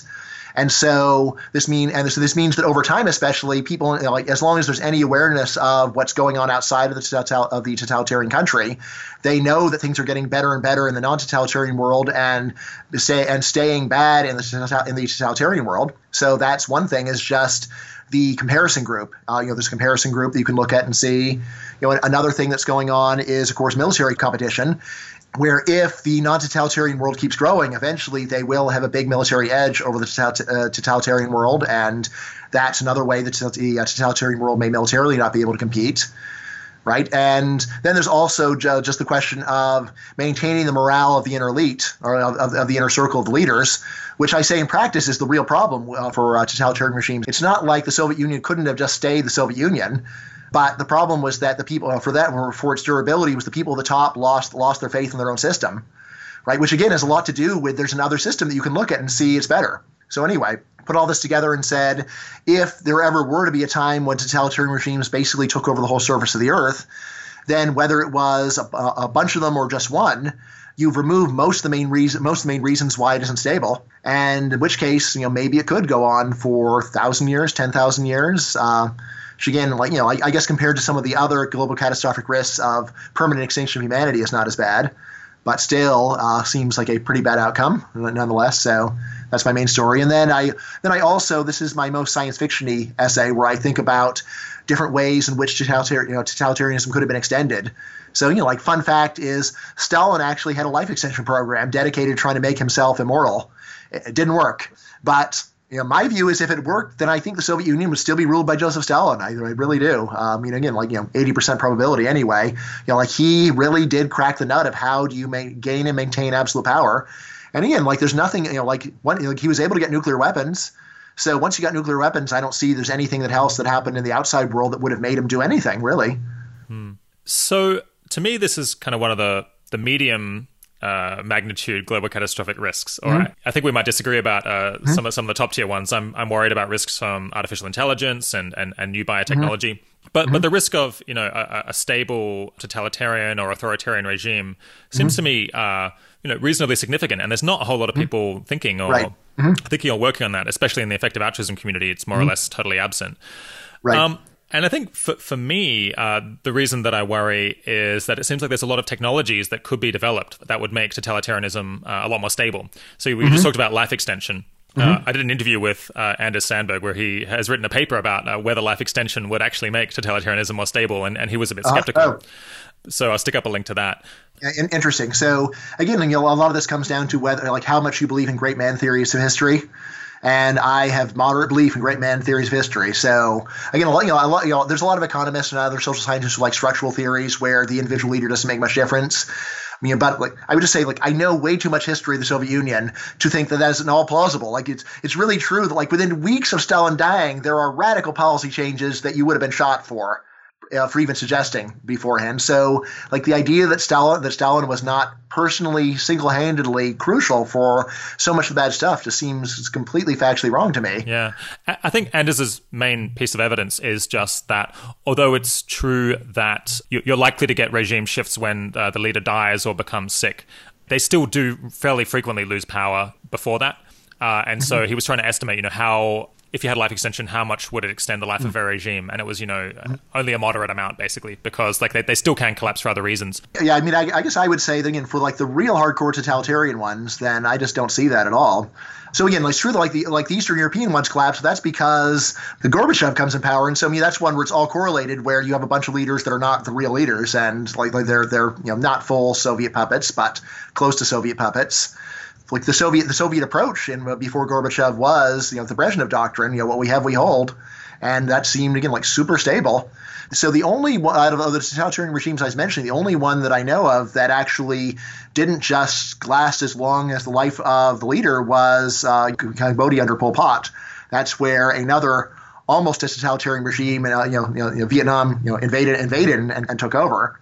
Although notice Cambodia did not have nuclear weapons, so like once you've got a, a well-established totalitarian ruler and you've got you know nuclear weapons, Of course, it's so true that the you know, internal pressure got rid of Khrushchev. Although, again, like his main thing was actually ramping the totalitarianism down a lot. If you try the other approach, yeah, I mean, and, you know, you know, it's it's one where there like there are these periods when, like like you know, like you know, the before you get the total stranglehold on the system, and then then and then you, then you might still get toppled. But like when you do get to the stranglehold point, and again, like it seemed and it seemed like there's a pretty nice checklist of well, how do you know? Well, when anyone who breathes a word of criticism, you expect to die. That's well, you know, and, you know, like, people, yeah, yeah, yeah, yeah. So like, yeah, I mean, like North North Korea. I, I remember that when uh, Kim Jong Un uh, when, when, well, rather when Kim Jong Il died, I went home th- that night to my kids and I said, like, this is really exciting. Like, it could be good, be could be bad. But I said, look, I said, look, anything could be happening there right now. The next few days, they could be killing that kid right now. They could be killing Kim Jong Un right now. They could be murdering each other. Like, like any, like there could be a massive purge, the preemptive attacks. Anything could be happening. And then a couple years later, then Kim Jong Un has his uncle executed. And I'm like, all right, I think I think he's got I think he's got things pretty well under control now. And um, so I'm not totally. I mean, I'm I'm almost ready to go and bet that Kim Jong Un will rule until his death. Right yeah. at this point, uh, even though he's only like 31, but uh, hopefully his life, life won't be very long. But mm. Yeah, I was actually going to go in the direction of talking about yeah other other technologies that could uh, mm-hmm. could extend totalitarian rule. You, have probably seen this um, new uh, Chinese social credit system mm-hmm. where, they're, yeah. where they're, they're, ranking each person mm-hmm. based mm-hmm. on well you know a bunch of things like how nice are they to their families and how good are they at their jobs and, mm-hmm. and also just how loyal are they to the state. And this then determines potentially whether they can get loans and whether they can get jobs and whether they can move within the country. And people are a little bit concerned about this, but I, I got to is this a ten alarm fire? Is is this going to be a technology that in China could totally stabilize the regime forever, uh, or, and, and could spread to other countries and, and make authoritarianism uh, very stable in general. What do you think of that? Yeah, so I mean, I mean, good that you use the word authoritarianism because you know I, I, think it's like that. You know, China would no, no longer be reasonably called totalitarian. So part of part of it is you know like you know, I'm I'm no longer nearly as worried when it's only authoritarian. Like most of human, you know, like humanity has lived under authoritarian regimes for most of human history, and you know, human life has had meaning for most of this time. And, you know, I think if it's only under the totalitarian regimes, then it's truly like you know, the, you know this this hell state. But yeah, I mean, I, I think it's you know, very sensible to worry. And again, I can you can see this being pretty stable as long as the government goes and punishes someone for coming up with an alternative rank uh, credit rating that takes out the loyalty to the state part right? Because again, like, like you know, in a, in a free system, the government could rank you, but if someone else were free to give you a, to give you a different ranking that that ignored the ignored the political stuff, then it would make sense for employers to say, yeah, well, I don't care about his politics. I just care about whether he will repay the loan. But yeah, but if government governments were to do this, yeah, that, that you know, makes quite a bit of, you know quite a bit of sense. I mean, I mean, I would say this is again probably just formalizing something that's already in existence. So, you know, like North Korea has long had a whole a whole caste system based upon perceived loyalty to the regime. This is just one where, uh, at the margin, it's easier to move up or down. Whereas in the, in the North Korean system, it's much more heavily based upon uh, you know, the uh, the caste of your parents and grandparents. But yeah, you know, like yeah, that, that makes makes makes a great deal of sense that this would be amplifying it. I I guess I would think of this as 25% worse than what these regimes, like totalitarian regimes, do already. For China, again, since it liberalized quite a bit, then I think it's probably you know a, a bigger step in a bad direction. What about the fact that mass surveillance is getting a lot cheaper? So it's possible mm-hmm. for government uh, yeah. like like the Chinese one, to just have cameras everywhere and follow, you know, mm-hmm. figure out where everyone's going and potentially monitor most of their communications. That seems mm-hmm. like it would like that would allow yeah. the intelligence services to stabilize the government for a long a long mm-hmm. time. Yeah, I mean, you know, as long as they're willing to back it up with some kind of threats, which of course you know could be actual jail time or whatever. It could just be, as you're saying, you know, ruin, ruining their government credit score. And in that case, you don't even have to have a lot of people locked up. Yeah, I mean, so somewhat concerned concerned about that. And there is the question about whether you know China will go and make credit card companies go and base the ratings based on the government rather than do their own right? Because yeah. you know, as long as long as there's some competing credit rating that is genuinely informative and it sort of strips away the pure obedience to authority part in favor of whether you're a good trading partner, then I wouldn't be so worried. But if the government is going to actually be serious and try to stamp out these alternative measures, then yeah, then you know it does seem pretty scary. Think about where we would where we would be rated. I'd, I'd, rate you better than me. I'd give you a better social credit score than me, but uh, I, I, don't think either of us would be doing too well. No, I, I don't imagine So, if a listener wanted to work on this problem, you know, make it less likely that you'd have a stable totalitarian or authoritarian regime, uh, is there is there anything that you've envisaged that people could do that would be helpful? Hmm. Yeah, that's a, a, good question. I mean, there's the, you know, an answer which is not in spirit with my education book is just saying, uh, you know, like learn the history of totalitarian regimes because those who uh, don't know the past are doomed to repeat it. I want that to be true, and yet everything I know about transfer learning just says that even people who know history usually just deploy it for their own nefarious purposes and don't really use it in a in a fair-minded way uh, to figure out the best thing to think. So like in terms of like what could actually be done. So of course there is voting on the basis of whether someone plausibly is going to be totalitarian. You know, there's there, there's something like that. Uh, you know, I like to. I'm sure that will never come up, Bryan. Yes, but again, of course, a lot of what this would mean is just voting for people who are very boring. Just vote for the boring person with no new ideas. Because you know, assuming that you're not totalitarian now, then the boring person with no new ideas isn't going to do that. So, I mean, I will say that I'm always nervous whenever a, any political side has a new inspiring leader and I'm like, oh great, another one of these guys, another another person who's going to get people excited. That's the worst possible thing that can happen. Is that you know like, not worst possible, but it's the worst likely thing is they're going to get excited and motivated, and they're probably going to mess things up. So I guess um, you were a big Hillary supporter then, Bryan. Yeah, just the, yeah. the, most, the most boring possible. yeah, I mean, I like like actually like like you early in the election, I just said you know she's a lesser evil because like she doesn't she inspires very little enthusiasm, and would immediately have a hostile Congress, and so we'll just have gridlock. And I said, that's about the best that I think I think is likely to happen. So I'm, I'm surprised they didn't invite you to speak at the DNC conference, Bryan. yeah. so, so, I guess there's also a reform of like intelligence and surveillance law might mm-hmm. might be an option. Yeah, yeah. So, I mean, I mean, especially given that like the existing system seems in total violation of a bunch of laws that we already have in the books, and yet nobody seems to care. I don't know what to do about that uh, than tell people to care. I mean, again, like how can like government is collecting all this information without a warrant? They don't have probable cause. How do they do it? And it's like, well, they have a secret I mean, court, Bryan, that says that it's fine. Yes, and I'm like, well, like what? I mean, I mean, you know, like, like, you know, like when I was having arguments with people about uh, about Snowden, and they're saying, look, he broke the law, and I'm like, look, the government broke the law by doing it in the first place. He's just exposing what they're doing. How can you say he's breaking the law? And like, no, no, no. The government says he's breaking the law, and you and and only the government can say whether it's breaking the law itself. And like, well, th- then like, how is this any different from from any dictatorship or anything else? And like, but you know, like just the way that it doesn't seem to bother people at all, or like you know, very few people actually actually care. I think I'm like like currently, I don't see that it's that it's doing very much again, but you know, there is this downside risk, which is kind of the whole point of thinking about global catastrophic risk. Yeah, I mean, I think for many other global catastrophic risks, having good intelligence and surveillance could be quite important. So for me, the, the focus would be on you know regulating collection of intelligence and making sure that laws are followed such that you're less likely to get authoritarian backsliding because abuse isn't possible. But it is it's difficult to do because just the intelligence services in general aren't that accountable to to the public because there's so many layers in between them and voters. Yeah, and you might remember in that chapter I did talk about the worst case scenario for totalitarianism being one world government mm. right? And saying, you know, I, you know, it seems to me this is the scenario that is most likely to lead to permanent totalitarianism if you've eliminated all outside comparison groups, all outside checks, any need even to go and maintain economic growth for military reasons. And I thought this interesting just because there's a lot of other global catastrophic risks that people think of plausibly of one world government as being the solution. At least wanted to say there is a trade-off where you are risking this other one to a greater extent at the same time that you that you are perhaps reducing the risk of these others, but at least be aware that there is a trade-off. Yeah, that, that's where I was about to go next because a lot of people in the effective altruism community are very focused on improving international coordination in order mm-hmm. to, to deal with, I guess, issues like climate change and reduce the risk mm-hmm. of, you know, a serious war mm-hmm. and also to, to regulate dangerous technologies so that you can't you mm-hmm. kind of have to have most countries willing to regulate them. Otherwise, someone will find a place mm-hmm. to use them. And, and then if, if one person using it is, is, is bad, then kind of you have to get everyone on board.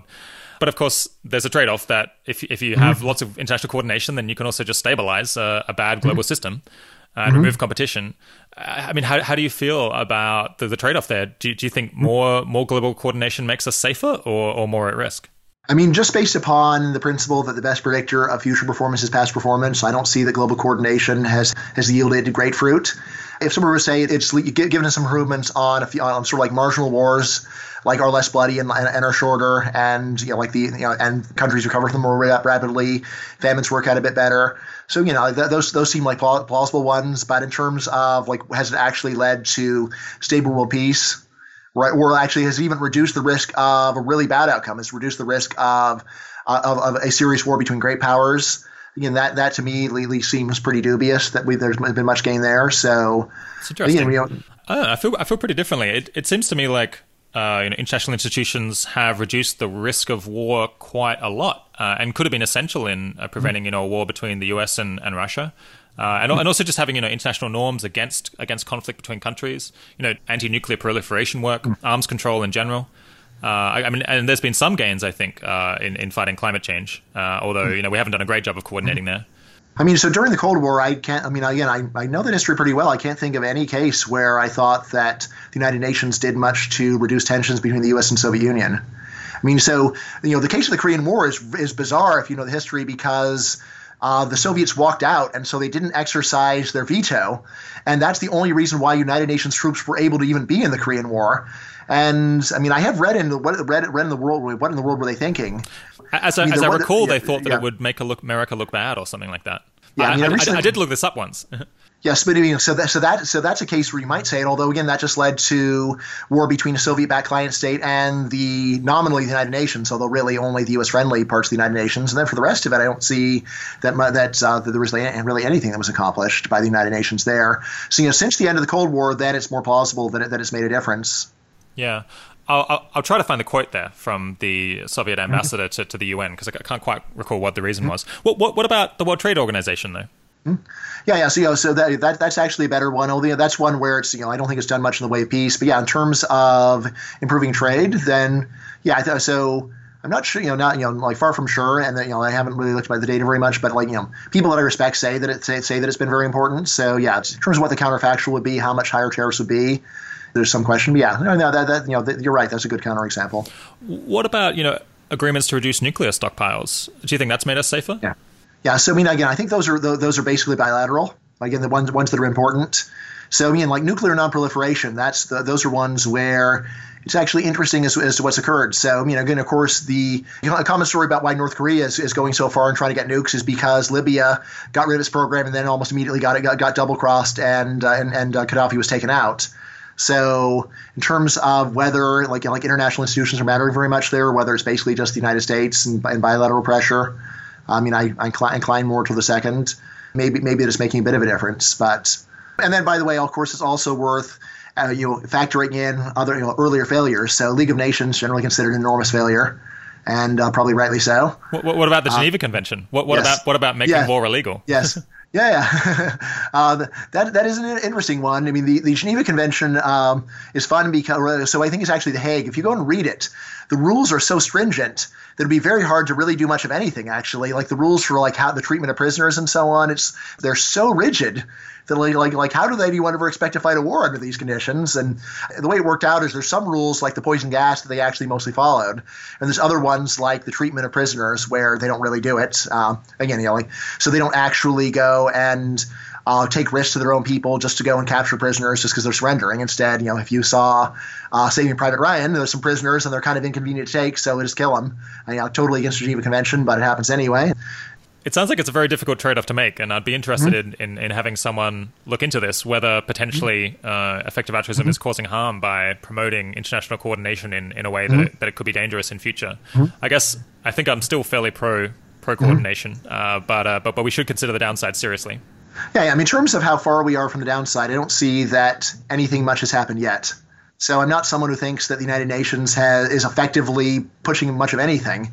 Meaning, you know, essentially, they still really need the cooperation of, of, all, of all the countries in order to get them to go along with it. It's all, and you know, you know, there's a few rogue countries that will just to, they're just totally defiant or almost totally defiant. But again, like a lot of it is they just define their goals so loosely that almost everyone gets to say they're in compliance with it. Uh, you know, you know, again, like you know, you know, United Nations Declaration of Human Rights. Like, what country has ever actually been officially declared to be in violation of it and then face sanctions? I don't know. Maybe someone has, but it's basically just just a lot of hot air. I mean, you know, it'd be one thing if you know if the United Nations were seriously in charge of determining what human rights on Earth were, then I think I would be nervous. Uh, that they would just make a you know, do a bunch of terrible things. But uh, again, of course, uh, United Nations makes education a human right. So it's like, does every country have to go and spend as much as South Korea on education or be declared a human rights violator? Just uh, just send them your book, Bryan. so let's push on to just the last topic, which is okay. effective deontology, or perhaps effective, yeah. you know, human rights protection. Mm-hmm. So personally, I'm I'm kind of a consequentialist and kind of focused on welfare. Uh, and kind, kind, of. I've never seen any sign that you're anything less should, than full blown, hundred percent, dyed, dyed in the wool. You should you should listen listen to the episode on moral uncertainty, Bryan. Uh, where, ah. where all, all, things considered, I try to take into account you know other views that are plausible, uh, which is kind of why why I'm asking you about this. Mm-hmm. So yeah, I'm, I'm trying to look for kind of the greatest suffering to, to prevent, but but you're kind of you take a more libertarian view. Uh, you're more concerned about human rights and prevention of coercion. Mm-hmm. Uh, so in light of that, uh, for, for people who shared your your moral outlook, uh, what do you think would be the, the most effective things for them to work on that people aren't currently focused on? Hmm. Yeah, very good question. So, I mean, for me, you know, like like my big personal cause is uh, you, know, deregulation of immigration. So right now, I mean, I'm working on a nonfiction graphic novel on the ethics and ethics and science of open borders.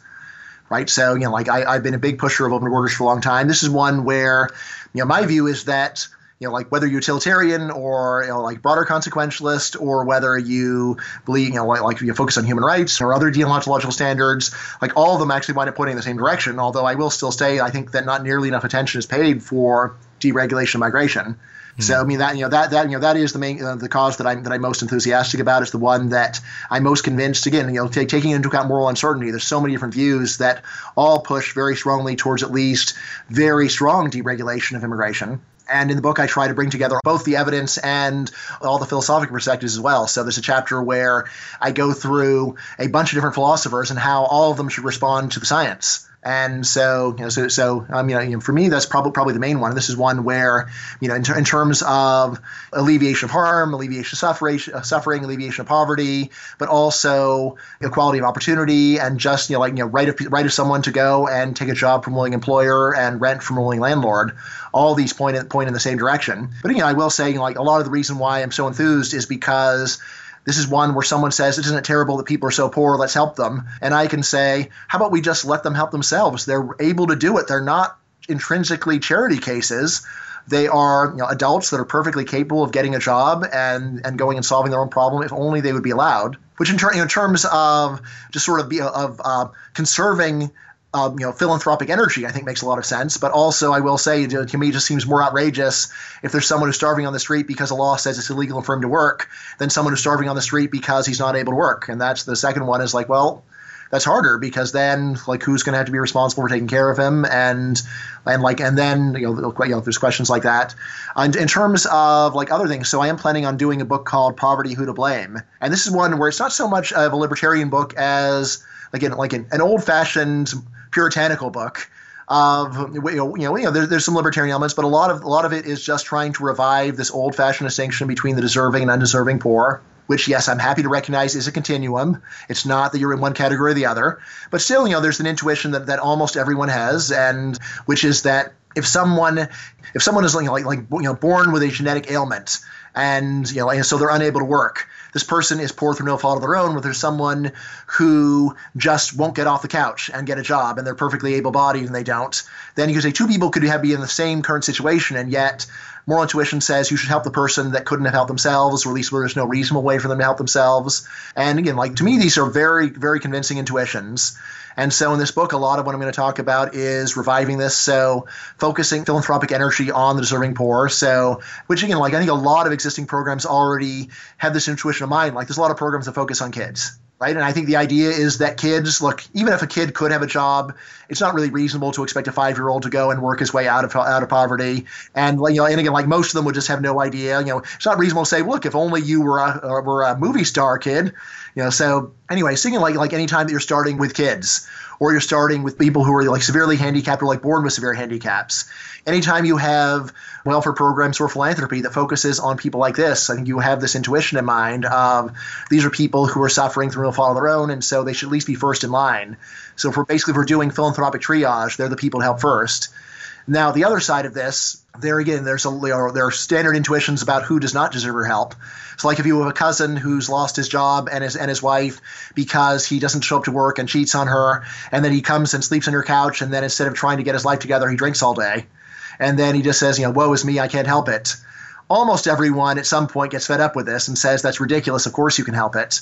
Uh, and you know, my view is the people who are fed up are correct And so, yeah, so like mean, part of what I want to do is to have you know have a decidedly unmodern view of people with substance abuse problems and just work and like like you know, work discipline problems and to say look actually you know that intuition that they are choosing evil on purpose and so they don't deserve much sympathy? That's a that, that's a good intuition and so let's not help them or at least let's help them last after all the hungry kids are fed after all the people born uh, you know, born without legs have, have you know have, have been have been helped out then maybe we'll consider your cousin. But until that day he's you know, like he's on his own. Again there's sort of sort of a a response people often have they say like how is this my problem? Which again, of course, you could say to a starving orphan too, but people are not generally inclined to say to the starving, or- starving orphan, "How is this my problem?" Where someone whose wife won't talk to him anymore because he cheated on her five times, cheated on her five times, like, well, then why am I supposed to go and intercede on your behalf for you? Like, why? Why should I? Like, is, aren't you just getting your just desserts? So, I mean, I, and again, I would think of that as part of, you know, and, you know, sort of like an, an, another kind of uh, deontological effective altruism. Yeah. I think, well, as a, as a consequentialist, the reason to help some of those people and not others is because they'll respond to incentives differently. That uh, mm-hmm. yeah, yeah. you're not going to create more orphans potentially by, by feeding orphans, mm-hmm. uh, whereas whereas you might create more lazy people by, mm-hmm. by giving them lots of money for being mm-hmm. lazy. Of course, a, cl- a, cl- a, classic answer, although often when you really scrape the surface, you find maybe not. So, you know, there are there are people who will actually just, you know, like, like you know, in, in, in desperate circumstances, they'll just put their kid out in the street as a beggar when they were able to care for the kid, or you know, like read about some of the stuff that Nicholas Kristof has done in third world countries of like dads with kids that don't have mosquito nets spending money on on, on tobacco, alcohol, and prostitutes, and it's like, well, look, this is horrible. But uh, I mean, the, again, the idea that uh, you know, like, you know, like, you know, so maybe the dads would respond to incentives, but again, it seems like at least a lot of times when you sort of broaden the idea of all the margins, it's no longer all that clear what's going on. But I don't think the intuition is, is, is all that changed. Um, you know, one of, one of my favorite one you know, thought experiments is, you know, you're stuck in an island for the rest of your life in 1945, and then who happens to wash up at Hitler?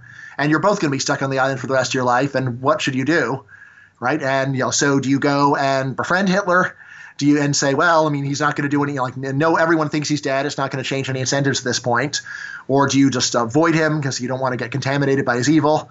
He's like an old, he's an old man. He's not going to hurt you anymore, right? Or do you go and kill him to re, to balance the moral scales? well, and I would say to create incentives. That retribution yeah. helps to create incentives for other people. Yeah, but, but, but, but, but, no, but yeah, the whole no, thought experiment is designed to kill off uh, to say there's no incentives that will ever be given. Yeah. I mean, and yet, if you watch watch enough movies about revenge as I have, like almost everyone on some level thinks that you should torture Hitler to death in the in the in the most horrible way that you can imagine. And then there's some high level theory of no, no, that would make you bring you down to Hitler's level. And like, really? Is it really bring you down to Hitler's level? I mean, I know there, there's there's also there's there's a bunch of movies where the hero goes and mows down like 200 minions, and then he finally gets to the horrible guys responsible for it all and says, "Kill you would make me as bad as you." And like, well, like, well, you kill all the minions who weren't nearly as bad as this guy. So what are you talking about? Yeah, that, that's a case where I feel uh, the intuition is unreliable because uh, it, it would be so abnormal. It, basically, it would never happen that you have a case where people would never find out what you're doing. The the basically we've evolved uh, an intuition about retribution and punishment that applies basically everywhere. And then when you change the situation such that there are no incentives created the intuition is no longer reliable. But but that, that would take us down a different line of conversation. I, I just wanted to ask you why is it that both on the left and the right very few people even people who are concerned about liberty and you know human rights view immigration restrictions as a human rights violation or, mm-hmm. or just as on its face uh, impermissible without you know very strong reasons uh, mm-hmm. to, to do it yeah, so I mean, I think the ultimate answer is that most people are nationalists first, and whatever they are, whatever else they are second. So you know, like if you are a Christian, a Democrat, and an American, the most important one of those three identities, if you really scratch the surface, is American, right? And you know, like you know, so like the most famously in World War One, there were dogmatic internationalist socialists who said, of course, all socialists are going to be against this war. And then what happened is almost all of, all the socialists t- took the side of their own country. And then there's a few oddballs saying like, "What just happened?"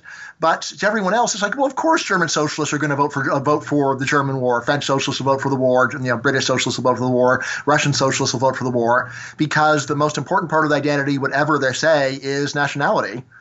And again, of course, you might say, well, yes, you could be, you know, like consider being an American or whatever your nationality to be your most important identity and still recognize the great benefits of, uh, of immigration for a country.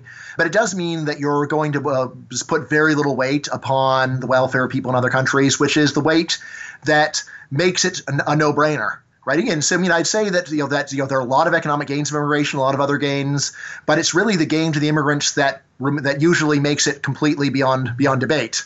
And where you say, look, you know, like once you factor in how much better off the immigrant is, then we can't really argue about this anymore. And if you go and set the biggest term in the equation to zero, and then say, still convince me, then at least it's harder. Yeah. Right. And again, I think ultimately, ultimately, it still comes out usually, but but but less strongly with less confidence and so on. And then furthermore, again, people's sense of nationality is is so strong that the idea that you could let someone into your country permanently and not make them a citizen is also anathema. So it's like, look, if we let them in, then they would become one of us, and then we would have to care about them. And I don't want to have to care about them. It would be bad for a country if we cared about them, so we shouldn't let them in at all. And again, I've heard this argument from people from a wide variety of views.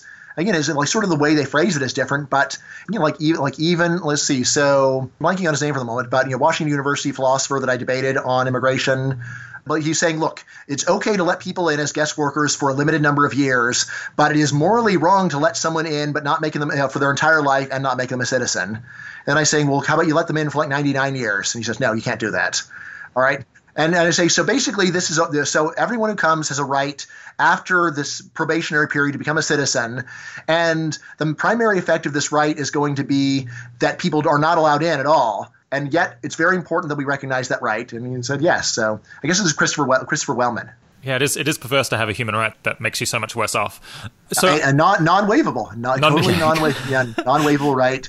I, I, I, really feel perfectly fine with getting to work in your country and never become a citizen if you allow me to come to your country and work as a. Uh, well, you I, would say that, wouldn't you? Yeah, yeah, uh, yeah, yeah, But ultimately, just like the the nationalism of most people is very pronounced. And even like you may say this is human nature, although it's not human nature to be. You know, you may say I believe it's human nature to be tribal it's not human nature to be nationalist because most people throughout history were not nationalist. You know, great, great book by Eugen Weber, uh, Peasants and Frenchmen, said like even in the mid 19th century, most people in France barely thought of themselves as French, and most didn't even speak French. There was a, it was a whole propaganda campaign to convince them that they were French. But whatever the process was, in the modern world, people do generally think themselves first and foremost as being a member of their country. And again, you, most politics is so domestic they may not even talk about it very much, but it's just beneath the surface, sadly. Yeah throughout my uh, primary and high school education, uh, I was told that I was a global citizen rather than an Australian, and maybe that's gotten to me. Maybe that maybe that actually did influence my moral outlook because because I, I, really don't view uh, you know citizenship as having much much moral relevance and yet, yet I bet that most of your classmates, like whatever they say about global citizenship, if there were a war between Australia and the world, would, would take the Australian side. uh, uh, that's only because we'd definitely be right, Bryan. So, so a couple of years ago, I wrote a presentation where I tried to brainstorm, you know, what should libertarians or classical liberals think are their priorities for, from an effective altruism point of view, or from you know just a general effectiveness point of view. I just wanted to throw, throw a couple of options at you. Well, what about what about domestic violence or this kind of you know small scale violence? Violence that seems just really endemic around around the world. Hmm. So, I mean, it's the kind of thing where it's hard to know what the what, what the numbers really mean, right? Because you figure that there's going to be a whole lot of stuff that's beneath the surface, but as to how much of that uh, that there is, it's, it's, just hard to say. I mean, it's, it's also one where it's very hard to understand exactly what we would do about it. Again, sort of like a standard police procedure in the U.S. is if they're called in domestic disturbance, uh, domestic disturbance, they must arrest one person right? So normally they'll just arrest the guy, but then they can't really hold him because they don't have any any real witnesses or anything, and he gets released.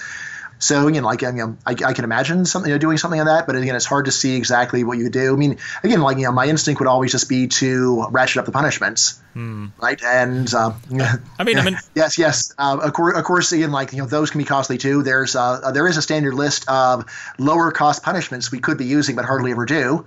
There's fine fines, of course.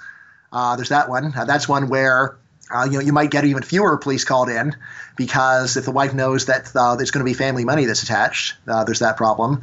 You may have heard about this, uh, you know, ha- half tongue-in-cheek book called "In Defense of Flogging." Have you heard of that? Have you heard of the book? I have. Uh, I mean, yeah, I think so, I think there's something to it. I'll stick up a link to yeah, that. Yeah, yeah. Yeah. So, I mean, you know, if, if you were to go and do, you know, you know flogging for uh, for domestic violence, that might actually be be a bit more convincing. I, I don't know. I suspect that you could try, you know, broader advocacy campaigns to try to shift culture and attitudes uh, rather than use the criminal justice system. But uh, yeah, I, I agree. It's, it's it's not entirely clear what would work. What, what about what about slavery? I mean, there's still we believe millions of slaves in the world. That's something that I don't really hear libertarians talk about that that much, even though it's kind of the, the most severe like human rights violation. Right. Yeah, I mean, so I have looked into that. I think a lot of those numbers are very misleading because they're including things like, uh, you know, you know like like debt like debt contracts as, as being slavery, which you know, like so. Know, I mean, again, from not only a libertarian but effective altruism standpoint, there's a lot to be said for classical indentured servitude, where you, where someone who otherwise couldn't get a loan goes and gets a loan, and then they have to work it off meaning like I so like it did seem like when I looked at the numbers, they seemed like they really were advocacy numbers where they're trying to define as many possible things as being slavery as they possibly could. Uh, so it looked like looked to me like the actual numbers were a fraction, you know, a small fraction of what the official statistics were. Uh, so you know, when, when, I looked at that, still you know, obviously disturbing.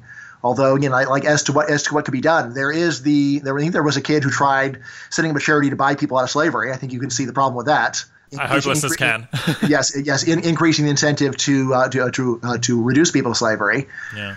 And you know, again, as, as for as for what you know, what else could be done, that's the that's the tough issue. So usually this is happening in countries that are so screwed up in so many ways that that is not so clear what to say. And then again, like the kinds of things that are actually being targeted often are things like like child labor, where the plaza where, where instead of legal child labor, the kids would be would, would become prostitutes. And then and then then it's you know not a huge improvement. Yeah, or or worse. Yeah, yeah. yeah. Uh, you know, ring in you know, at least one like you know you could either go and your parents go and say, okay, you're going to go and work for this guy as an apprentice, and yeah, you're a kid, so you don't really get to choose, and in some sense, it's involuntary.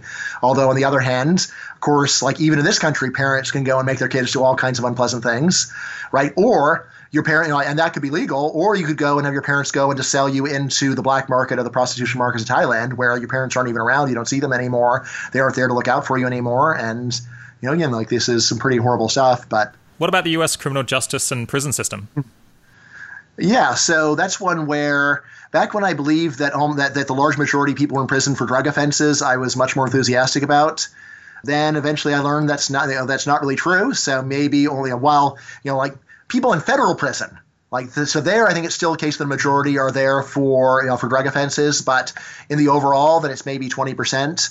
Um, you know, that's again probably an underestimate just because it's not it's only factoring in the official sentence rather than the whole social causation of of why it might up happening. So again, I could still believe that like 40% of people wouldn't be there but for the drug war, but still that leaves leaves a whole lot in there for offenses that at least I think I think, think it is you know reasonable and just to punish people for even then you might say, well, like you know, so maybe they should be punished, but not but not as harshly, and there's not much value to it. This is one where I will say I think libertarians have been very interested in it. So, you know, like including, of course, the Koch brothers. And again, notice they have not specifically talked about getting you know, reducing sentences for people on nonviolent offenses or just for drug offenses. They focus just in general, just trying to reduce offenses, uh, offenses for people who've already aged out of crime anyway. And again, I think you know, sort of sort of in the background is the idea that you know the marginal deterrent effect of going from a 20 year sentence to a life sentence isn't that much for a, for an 18 year old male. So you know, so you know that that seems you know reasonable in terms of you know saving tax dollars. In terms of you know, a principle, I'd, I'd focus on the people who are in jail are innocent. So going back to deontological effective altruism, again, the first first people that I'd get out are all the people there on immigration offenses. So I mean, I was shocked to find out now, like in federal prison, people there for immigration offenses, it's now a substantial group. So I think it's, if I remember, something like ten percent. Uh, ten uh, percent of the people in federal in federal prison are there for immigration offenses. Well, well I've heard so, that there's six hundred thousand people just awaiting trial mm-hmm. in immigration court. Yeah, it's extraordinary. Yeah, yeah, so, yeah, so that's, that's, so those cases are a bit different because I think those are generally cases where if they disagree to be deported, then they then they'd be freed. Ah, I see. So I mean, which again I think is still terrible, but it's not quite as terrible as someone who just is serving a 20 year sentence for a crime and they got nothing. You know, so I mean, basically, right now you've got a lot of people awaiting trial where you lock up families in a horrible prison, but the lower bound on how bad it is is you could go home. We, again, of course, maybe, maybe they don't want to go home because they're worried that there's gangsters that are going to kill them or something. Right. Yeah. I think I think that that's fairly often the case, at least among like the legitimate refugees. Okay, well, I'll stick up a link to my to my presentation. I think I think you're right. Libertarians have uh, many libertarians have been quite good on the on the criminal justice and, and, and, prison stuff. Although I think some some others to me seem remarkably unbothered by you know government goons just going around and harassing people on the street. I'm not, I'm not quite sure what's going on there, yeah. but.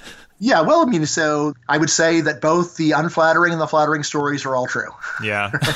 right. So yeah, I mean, like you know, regardless of people's philosophy, a lot a lot of what they care about is based not upon any kind of quantitative quantitative examination of the problem. It's just based upon social proof and fads and like what are what are my friends talking about.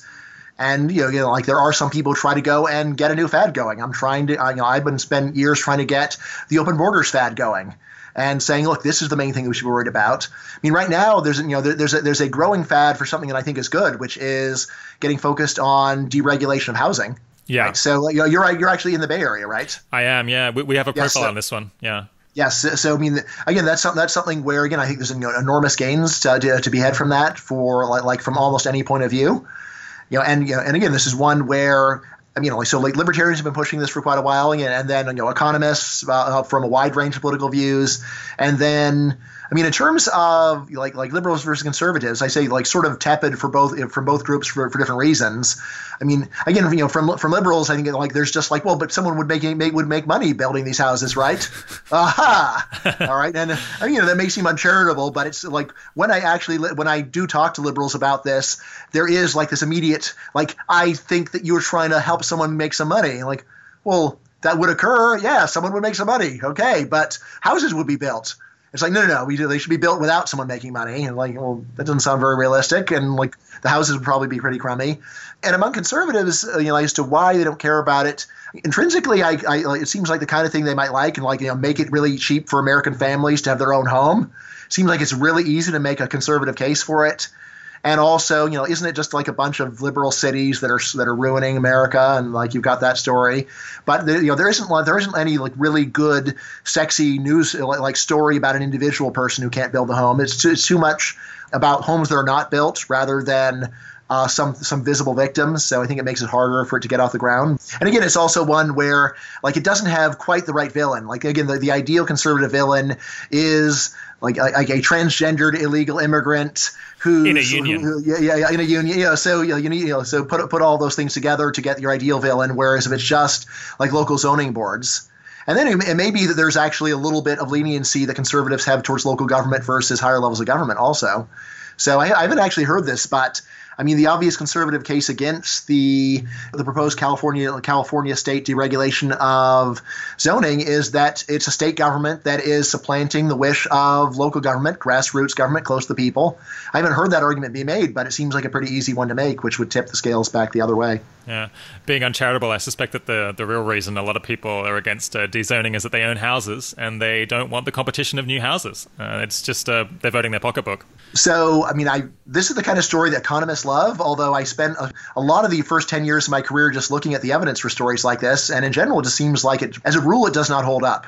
As a rule, people don't vote their pocketbooks. And again, though, the, the main thing you could go and look, you could go and look at people with the same income level as the people that own, own, own homes or the same wealth, but who rent. And and again, like so, like it seems like norm, normally it's it's more of again social proof and what do people in my circle believe, and what does the ideology say, and and this kind of thing seems much more important for people, uh, people's views about almost any political question than am I personally going to be losing money? Again, there's a difference being like so if it's should someone be able to build a house right next door to me, like that, that when it gets down to that level, then more likely self-interest gets activated.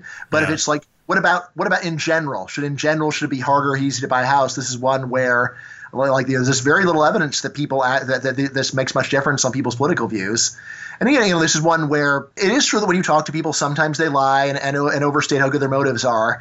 But people would have to be Oscar Oscar worthy actors to be as angry as they are about deregulation of housing on moral grounds and really self-interest. Because you know, I talk to people like, so you just want to go and let everyone just build anything they want, and they can build your giant pink Disneyland right there, and that's what you that's your world, and that's and uh, there should be no nature and no trees anymore. And you know, like you know, the person just seems to be genuinely incensed by the idea, of, and, and the developers making money.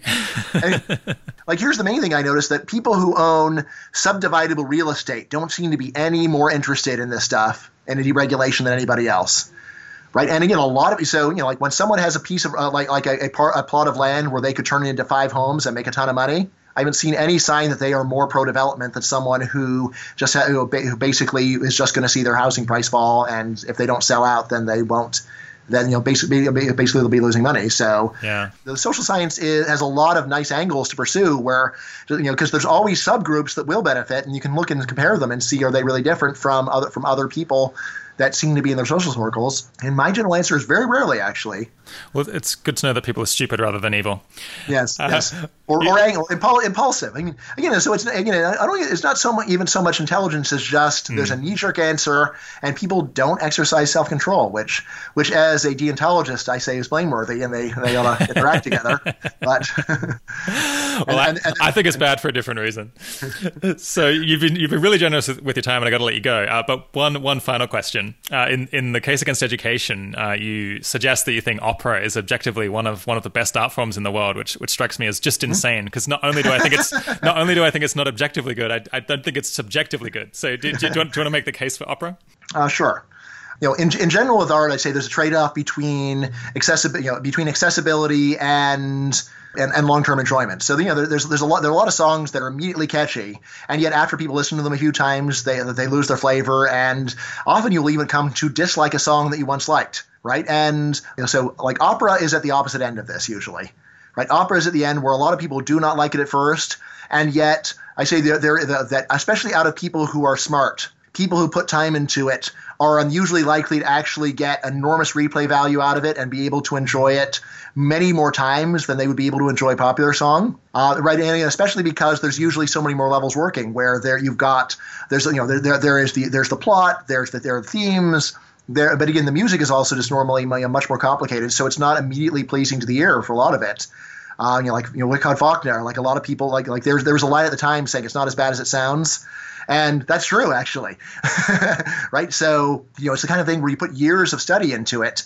I, you know, I think you really do get to increasing returns. Now, again, this is something where if you have never tried to put that kind of effort into something, then I would say, well, just try it for one thing and see whether it happens for you. So, I mean, like, uh, there, there are certain pieces that I'd be happy to say, like, these are things where I think that if you are someone that is capable of getting these increasing returns, then if you try it, if you just listen to this thing 30 times, you'll get it. And then what? And then I'll say, and when you get it, you will get a pleasure that is greater than the pleasure that you've gotten from the popular songs that you've enjoyed up to this point.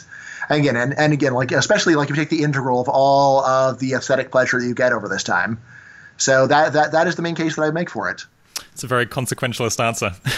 yeah. Oh, so you know, max, maximize the the aesthetic enjoyment that you get out of it. Uh, yeah, sure. You know, so you know, there are some people that I would just say they would just never enjoy it, and then I wouldn't push it on them at all. You're someone where I think there actually is a good chance that if you put you know invested invested something into it, that you would get a lot out of it. Now, I wouldn't want you to go and start investing thousands of hours because maybe I'm wrong, and maybe you wouldn't. But if you would, I mean, if you were to go and invest, say, you know, 50 hours over the next three years into into something like this I, th- I, think that would probably be, be well worth your time in terms of just the option value. I've got to preserve my self image there, Bryan. I've, I've carved out this niche as someone who thinks that Nicki Minaj is the greatest art form that, that's possible. but my guest today right. has been Bryan Caplan. Thanks for coming on the 80,000 Hours podcast, Bryan. My pleasure to have you, and or my pleasure to, uh, to be on it, rather. And let me just say so you can get the Case Against Education for only 20 bucks on Amazon. So uh, it is packed full of useful advice, not only for effective altruists, but also for effective egoists. So if you are either of those or any combination of the two, you've got to buy this book right, Rob? Absolutely, yeah. No, I absolutely. Mean, yes. I, I, read the whole thing. We also we didn't have time to discuss your previous books, but I stick up links to, to those as well, and I, have read right. them both and, and very much enjoyed them. So people should right. go, go out and uh, you know give you a dollar with each copy that they buy. All right, thanks a lot. Have a great day. You too. If you're enjoying the show please leave us a review on iTunes. It helps other people find out about us, and we're also looking for some quotes to put on our homepage, and we might grab some from there. The 80,000 Hours podcast is produced by Keiran Harris. Thanks for joining, and talk to you next week.